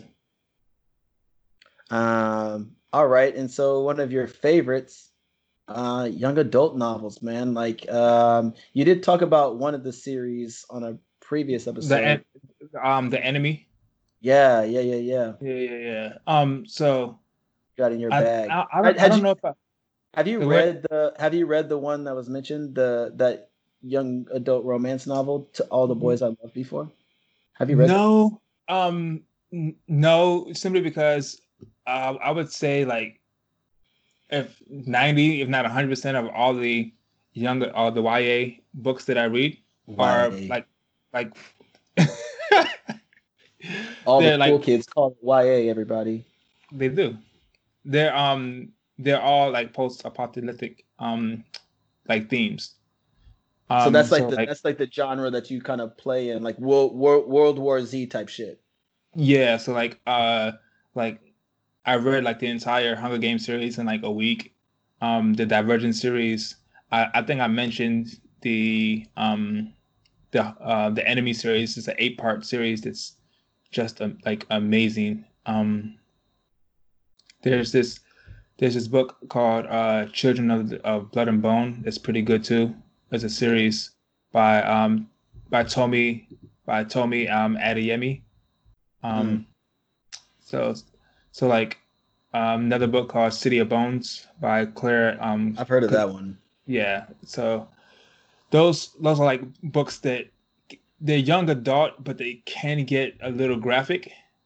Um, not so much into romance, um, young adult, but I use. I think I mentioned this. I don't know if I have, but I, I use I use the the YA novels as like a like a palate cleanser almost. Um, if I'm reading like a really really heavy book, like so we just finished, we just finished um, we just finished reading um Water Dancer Mhm. and I and then I just started um like uh Barracoon about the last the last cargo or the last like slave to come from Africa, the you know, the Zora Neale Hurston's book. yeah. So I anticipate that book is gonna be pretty heavy as well. So like that's two that's two really heavy back to back books. So like Hell yeah. I think I think for my next one I might pick up like like a really light like young adult read and then you know something like I don't have to pay too much attention to or it Yeah. won't it won't drain me and then I'll go back to you know I, something else. I've been on a wave of trying to go back through the um some of like the classic ones. So, you know, I talked about I, I don't know if I've talked about it on here, but you know, I'm a big Kurt Vonnegut fan. Um, so like I have Slaughterhouse Five, and that's another one I want to reread. Yeah. Uh, but you know, I, I think you know when I was younger, there was this one series of books that like I was addicted to. Um, so the author's name was Brian Jacques. He's a English author, uh, and he wrote this series of books called the Redwall series. Have you ever heard of this? The Redwall series? Uh, nope. I'm looking it up now. Brian Jocks. yeah, Like J O C K S. J A C Q U E S. Oh, It's probably like French or some shit. It sounds French, right? Yeah. yeah. Um, so dude must have wrote like 22 books in this series. Admittedly, I think I read the first 17 when I was younger. And the Yeah. whole premise is it's, it's so childish. The whole premise is like it's like a series of like rodents or little animals and shit, but they're like they're like um like it's kind of like a like a Game of Thrones type thing where it's like that that time period of like swords and knights and all that other Yeah. stuff, and you're like Mhm. protecting the castle. And s but it would be like just a series of different characters, and then the characters would all like be intertwined throughout the series of books. And uh, that was like the I think that'd be counted as a, a young adult novel, or, or or at least that category. But it was definitely like in that sort of fantasy ish realm uh, and I was hooked on these. I, I I have like all the books. I think they're at my I think they're at the bookshelf at my parents' crib because I don't actually have them here with me. But um, I would. I wonder if I would want to go back through and read those shits. I used to have like competitions, bro. Like me and my best friend would read them and shit, and I would be like staying up for days straight reading reading these books. Like shit was fire, bro. Uh, I, I'm looking at sidebar. I'm looking at his like profile. He was born in 1939, dog. yeah, bro. He's big old. He, he was I mean, like he, born. He was born like what? Like he was like th- four months old, three months old when World War II started. That's, that's Yeah. wild. Dude, But- dude, dude. I mean, he passed away in 2011. Yeah. Yeah, but Um, but speaking of like a competition, like talking about like books that you read when you were a kid, that's Yeah. how I was with, with R.L. Stine. Like, Yeah. I, I read like I had to have read like the entire Goosebumps series, but like that's Oh what- yeah. that's what he's known for. But I feel like the better series is the Fear Street series.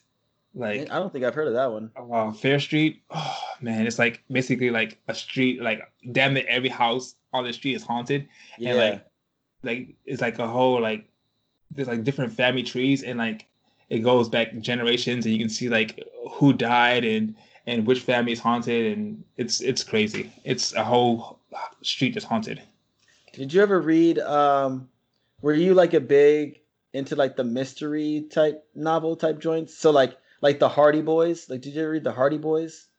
i don't even know what the hardy boys is Oh, well, it's like uh, it was like these two. I want to say they were brothers, and they would basically. It it kind of reminded me of like a novel series, kind of like Scooby Doo, but they were, um, bro. They were just like trying to solve cases and shit like that. What? These novels is old as hell. Yeah, bro. They're Like- old as like- fuck. 1927. Yeah, shits 1928? old, bro. Shits was old, bro. Yeah, shits was old. Damn. I be in the lab, G. I be in there trying to be reading, reading, fam. Nah, I used to rock with the Hardy Boys. I was I was rocking with the Hardy Boys.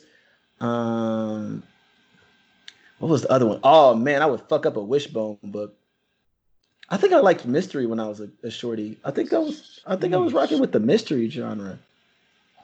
Cause I rock with Wishbone. I had the little books and shit too. Um, This- This is wild. that's not that's not that's probably not young adult though. That's probably like straight child. But damn, I was really reading as a shorty, man.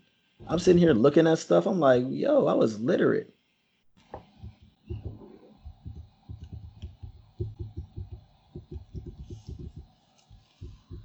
Um. Yeah. Yeah, I mean, I like. I think it's. I think it's good to like sometimes to kind of kick back and read young adult, not young, not even young adult, but like books that don't take too much like out of you, and you have to concentrate too much. Hell yeah. Um, the, the same way like you can like play some like some background music and not have to pay attention too much to it, or like a TV show you can just play in the background. It's Yeah. good to also have those books too. Is there a young adult novel that you'd say is your favorite? Uh, uh, the the um the enemy series by by The uh, Charlie series? Higson.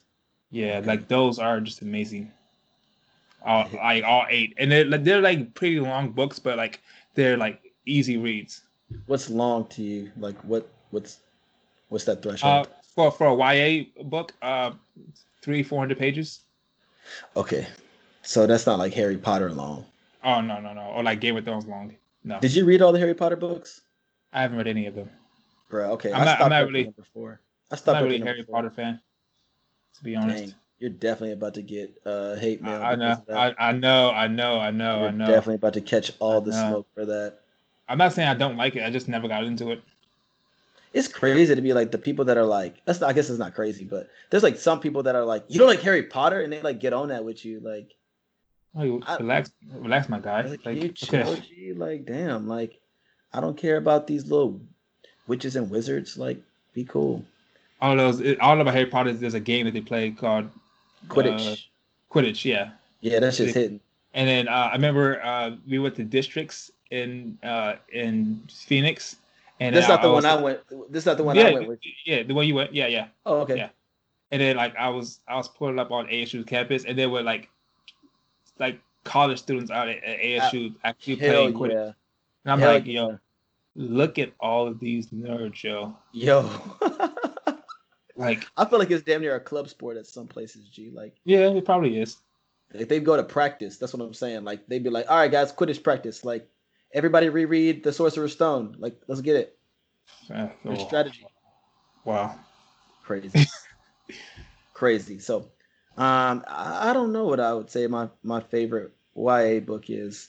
To be honest, um, can I take a rain check? Can I just Oh yeah, why can I not? take a rain check? We can Why do not? whatever we can do whatever we want. Honestly, it's our fucking podcast. The fuck not, all right, good shit, dog. So, all right, man. Since we're talking about um, books and things that we like, it only makes sense to go to a personal favorite segment, um, AVM. So I'll have let, let's let you go first this week, man. Um, for Okay. our AVM segment where we talk about our audio, visual, and mental recommendation for the week. all right, all right. So, um, this week my audio is John trying to throw shade at me. Um, Hey, I throw shade at me earlier this this podcast. Uh, my audio this week is uh is actually too hot to handle.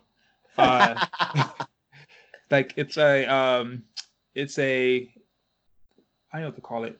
It's a rea- it's like a reality. wait, wait, that's your video. That's my audio. I mean, it's on my video. My video. Sorry. Yeah, that's your video. You're right, yeah, you're right. yeah, yeah. It's, it's my video. So um, too too hot to handle. Uh, I think it's a is it like a uh, reality? Sh- I, I think this is a reality, Reality show. show. It's a reality show. Yeah, yeah. yeah. So so basically the theme I mean the, the the theme of the show is they invite all of these like young attractive people to an island, and they think they're coming to the island to just have a good time and like you know like all of them are basically all the the people that come in are part of the the hookup culture like oh you know i swipe left on i swipe I, I swipe right on on on uh, tinder and i try to you know like fuck as many people as possible.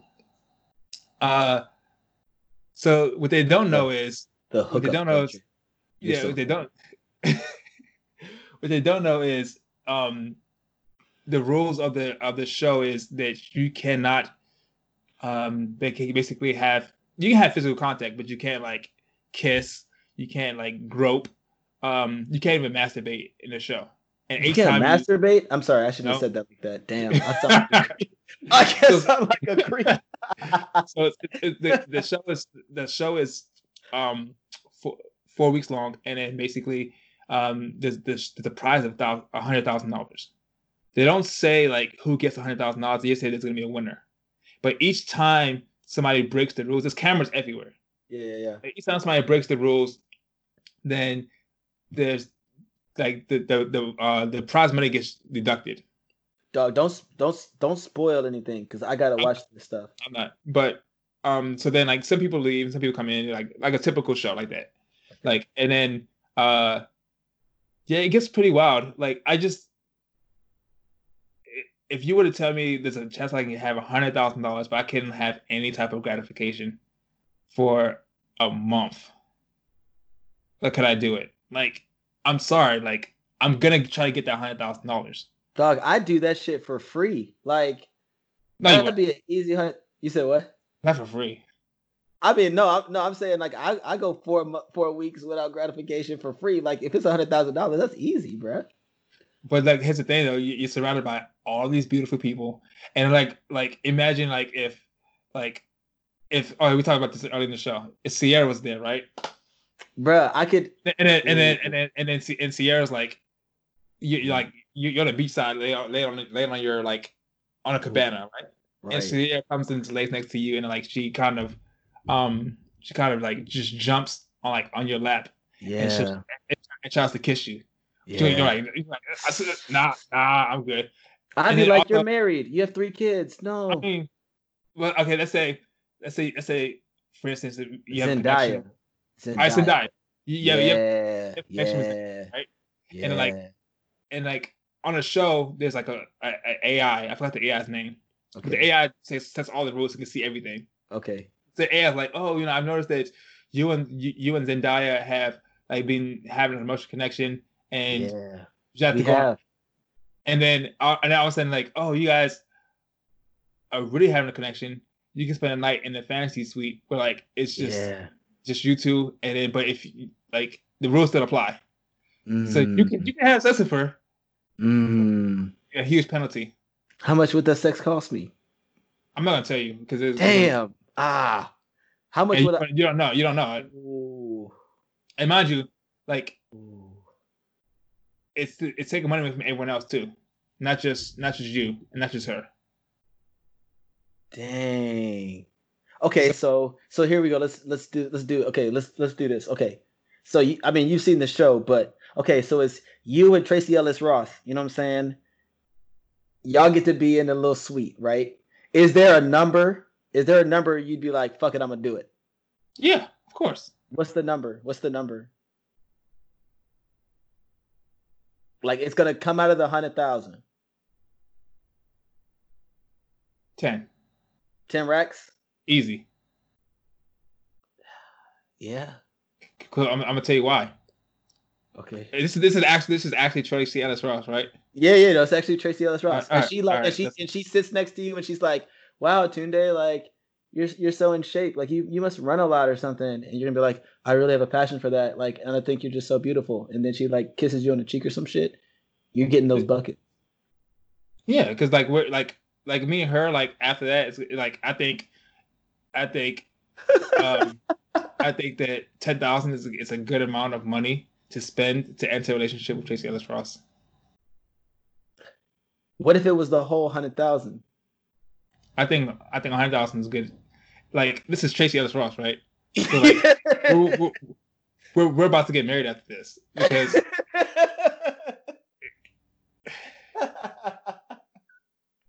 because you know because usually you know like you would risk know, it all, I- basically. You I, risk- I'm I'm how can I put this? Um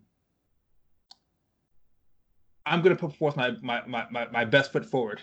yes, yes, to- you're, to gonna the give, point- you're gonna give it your all. You're gonna give it your all. Yeah, uh, I'm gonna give the old college try. uh, so so I think I think Tracee Ellis Ross Tracee Ellis Ross's net worth is more than hundred thousand dollars. So once Big we get married, like I'm gonna I'm gonna get to make that money back. Oh, okay, so what if it was a broke chick who looked like Tracee Ellis Ross? Does that change it? Like I'm talking Yeah, about, she, like she's like a doppelganger for Tracee Ellis Ross, but she works at FedEx. that, that changes things. So is it still ten racks though? I feel like ten racks would still work, right? So She Racks still- work. I, I'm, I'm not missing the whole like thing. Ellis Ross. She probably Yeah. doesn't have all the crazy shit. I'm sure like Tracee Ellis Ross got hella crazy. You know what I'm saying? You could run that. You could run that 10 G's easy. Yeah, I'm I'm definitely I'm definitely risking at 10 G's. Yeah, because I was gonna say like like for a hundred racks, like Zendaya's getting any and everything she wants from me, like you know, and then I'm just gonna be a stay-at-home dad while she just has her movie career. You feel me? Like, and I'm supportive. I'm supportive as hell. Um, and yeah, like, yeah, man, but ten racks if you just look like her, I mean, that's I that's, mean, not, you- that's not a hard decision. That's not a hard decision at all. yeah, yeah, I get it. I get it. Um, so yeah, so that, that's the show. Too hot to handle. I I watched the whole thing in one day. Um, because I was I, I was writing exams that day. I had to write two exams. So again, it's one of those shows that you don't have to really really pay attention to. So I was able to like, just have it on in the background and just like glance up at the TV. So it's only eight episodes. I watched it in a day. Are they like an hour each? yeah, yeah, yeah. Okay.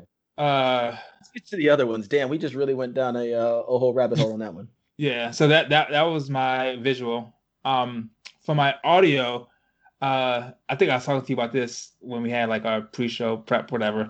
I know I've been really heavy on the Griselda and like whatever, but so on Friday, so so Benny Benny the Butcher, who's like one third of Griselda, he um he has like his own like like it's like group like that's like under Griselda called uh, uh BSF or uh Black Soprano Family, and so they released they released a uh, a single and a video for the single on Friday. The song is called uh The Mob D A Mob, and it features it features uh, Rick Hyde and um and Heem. I think the song is amazing. I like all like all the metaphors.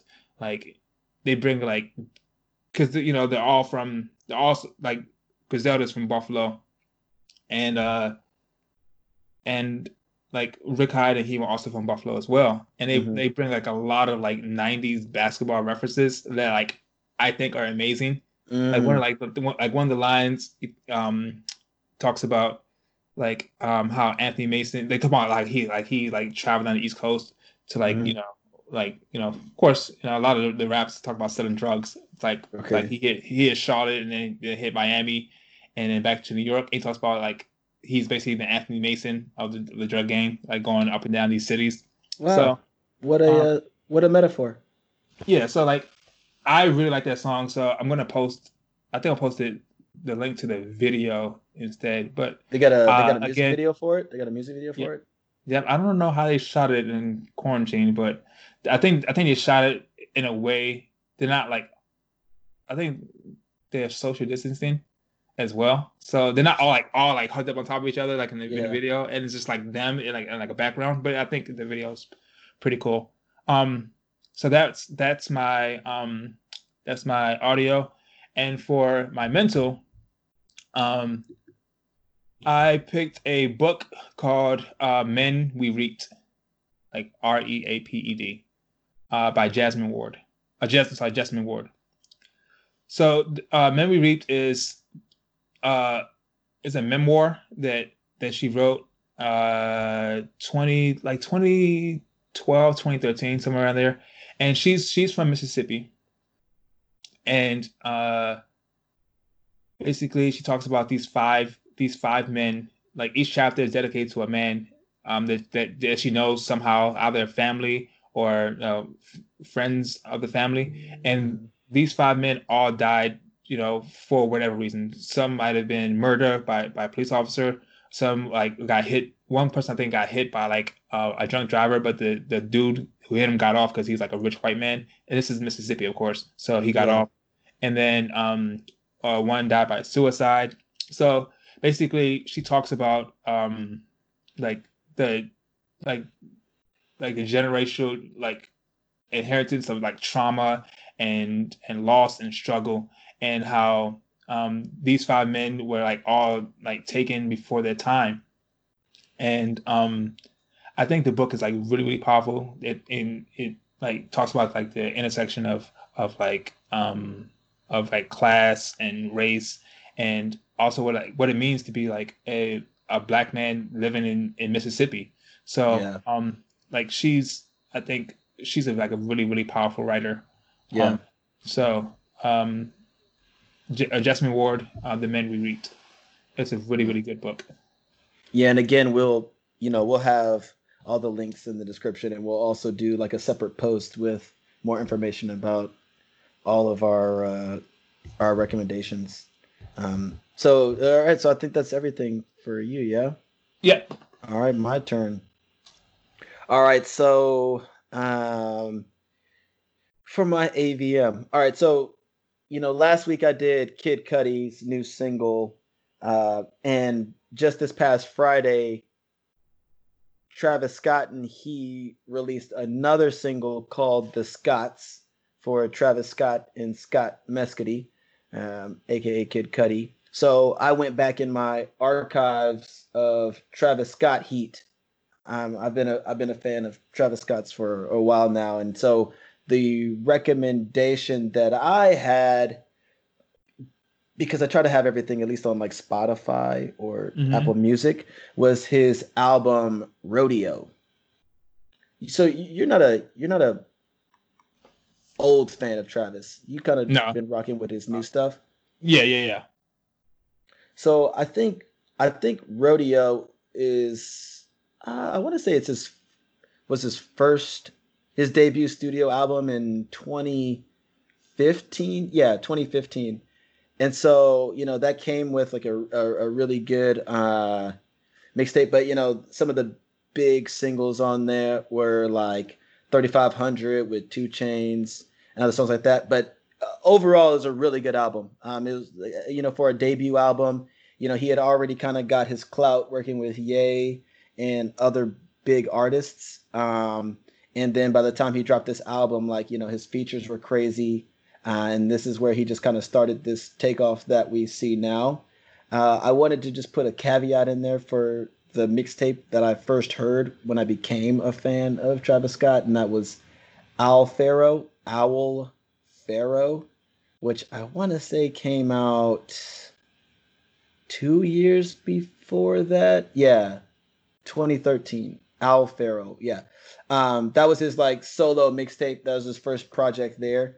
Um, so you know, Travis is obviously, you know, going crazy. He got a Kardashian pregnant, so he secured the bag on top of his own money. Uh, but those two projects were like the things that got me started on Travis Scott. Um, so Um, those are my audio recommendations. What's up? Really quickly, um, I know you mentioned Kid Cudi. Um, and earlier I asked you if you watch Westworld. I know you say you couldn't get into it, but he I was I couldn't watch season two, bro. I couldn't Yeah, get to he- season two. he had a prominent role in last night's episode of Westworld. He did a great job. Oh shit. He's been you know, he's he's been he's done quite a lot of acting roles. Like uh did you ever see the HBO show How to Make It in America? Yeah, oh, I love that show. That was such a good and they they canceled Yeah. after two I'm seasons. like blown, blown, crazy. blown. Crazy. Yeah. Well, I mean, and so I mean I talked about it last week, but that's why I'm excited for the the Netflix show that he has, you know, coming out that was on the back of his other signal uh other single.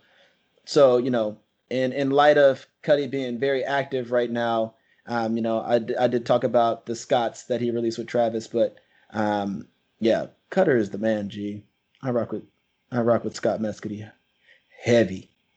Um, okay, so video. I also went trashy reality TV. It's the easiest to do uh, because I've been also watching mindless things in the background. And so, boom, 90 Day Fiance on Hulu. I have I have went I have went in my bag. I'm talking about I've watched season one through five. I haven't even seen the most recent one with No Neck Ed, but man, that show is absurd. The whole premise is that you know there's somebody in America, and they meet someone abroad, whether it's on vacation or on a dating quote unquote dating website, and then they are they're like, oh my god, I love you and then they do the K1 visa, which says that once you come to the United States, you have 90 days to get married to the person. Um, you've seen some episodes of 90 Day Fiance. Yeah, yeah, yeah, yeah, for sure, for sure, yeah. Um, like, actually, just um, I got home today uh from my from my half. Uh, my girlfriend was actually watching like I think the most recent episode. Shout out to Callie, man. She watches good shows because she watches the shows that I watch. Um, There you go. I watch Fire TV only. Um, but man, like the one thing is, you know, I, I really find myself sitting there being hella judgmental. Like, and the thing is, I've really come to believe or or just feel like I want the international folks to win. Like, because some of the Americans are so dumb. Like any mm-hmm. any older white lady that goes to a Caribbean island and finds a dude who's half her age and thinks that they're in it for love, like I'm sorry, like I think I think you a goofy G, like oh yeah, for sure, like you're a big goofy, like like you like you deserve to like to like get get taken get for finesse. a green card, get finessed, yo. Yeah, as you soon know, as they they sign that papers and then it becomes official, like you know, he's like, if, oh, I I'm I'm piecing out. Can, you know this is I was playing with this idea the other day, but you know, like if times was hard like, I don't I don't think that I would be upset if I got fleeced for a green card. You know what I'm saying? If I got like a good five year marriage out of the deal, is that bad? Like, what if I uh. went to Colombia or like I went to Brazil and I had like a baddie? A baddie. But then, the, I mean, I would be upset because like she doesn't want me for me, right? I mean, but she would still love me for the time. No, I'm is good. that sad? Is that sad as hell? Do I sound sad as fuck right now? Kind of right now. You sound like one of them. sound like one of them dudes who lives with his mother. and oh man, oh man, I'm screaming for the bottom of the barrel. I'm just like, you know, hey man, like you could just love me for like two, three years. It's fine. I would definitely, I would definitely do a prenup though but I wouldn't do like one of the rude ones. I would do one where it's like, yo, like here go like, you know, 20 racks, you know, go your way and have a good life, shorty. This mm-hmm. is I need a hug. Okay, let's keep it moving, bro. Um damn, this is this is this is crazy. So on my on my mental suggestion, uh I have the book Modern Romance. Jesus Christ. have you read oh. this? No, have I haven't. I didn't even know he. I didn't even know he had a book. So uh, yeah, the book is uh, Modern Ro- Romance by Aziz Ansari. It came out, I want to say, 2015, and you know, there's a joke somewhere in there about how his life has been in modern romance since 2015, but I'll leave that alone. Um, I actually think it's a really good book. Uh, it, it, and it really just talks about he he works with this um, I want to say like a sociologist is the co-author of the book. Uh-huh. Um, at the time that I first heard of heard it, um, he was on a book tour uh, with this uh, doctor, and I went and saw like the live, you know, telling of the the book and kind of some of the thoughts on it. Um, but at a high level, right, the, the name is pretty straightforward. It kind of talks about all the different things that are a symptom of the way dating has kind of become so virtualized. Uh, and interestingly enough, it's not something that's so uncommon. You know, I actually have a coworker who met his wife through a newspaper ad. Right. And so, like, this isn't hmm. like an unfamiliar concept, but people have just taken it, put it on the phone, and, you know, just all the different, you know, challenges, strategies and things like that that kind of come with that. I myself am not on any dating apps. I have used them in the past. Um, I, I don't think it's for me, but in terms of like just a really interesting read and kind of understanding like you know how a lot of the stuff is just a sign of the times, um, I highly recommend it. Okay. Okay. remind me remind me next week not to put anything love related in my AVM. So if I go, so right. go I got you. I got I got you. this got dark really fast. Jesus Christ. Um. So on that note, dog. All Right. yeah. So, so yeah. So now that we've uh, left, you know, you all with things to check out until next time we meet up, we're gonna go ahead and uh, wrap up the show. So first and foremost, we want to thank you everyone for listening.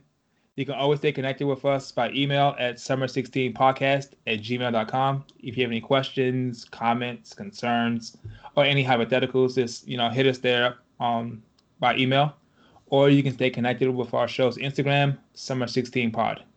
Or lastly, on our Facebook page, Summer16 Podcast. All the links will be in the description. And if you enjoy the content and want to help us grow and also provide better shows going forward, I think this is episode five. Uh, we're trying to multiply that by a million.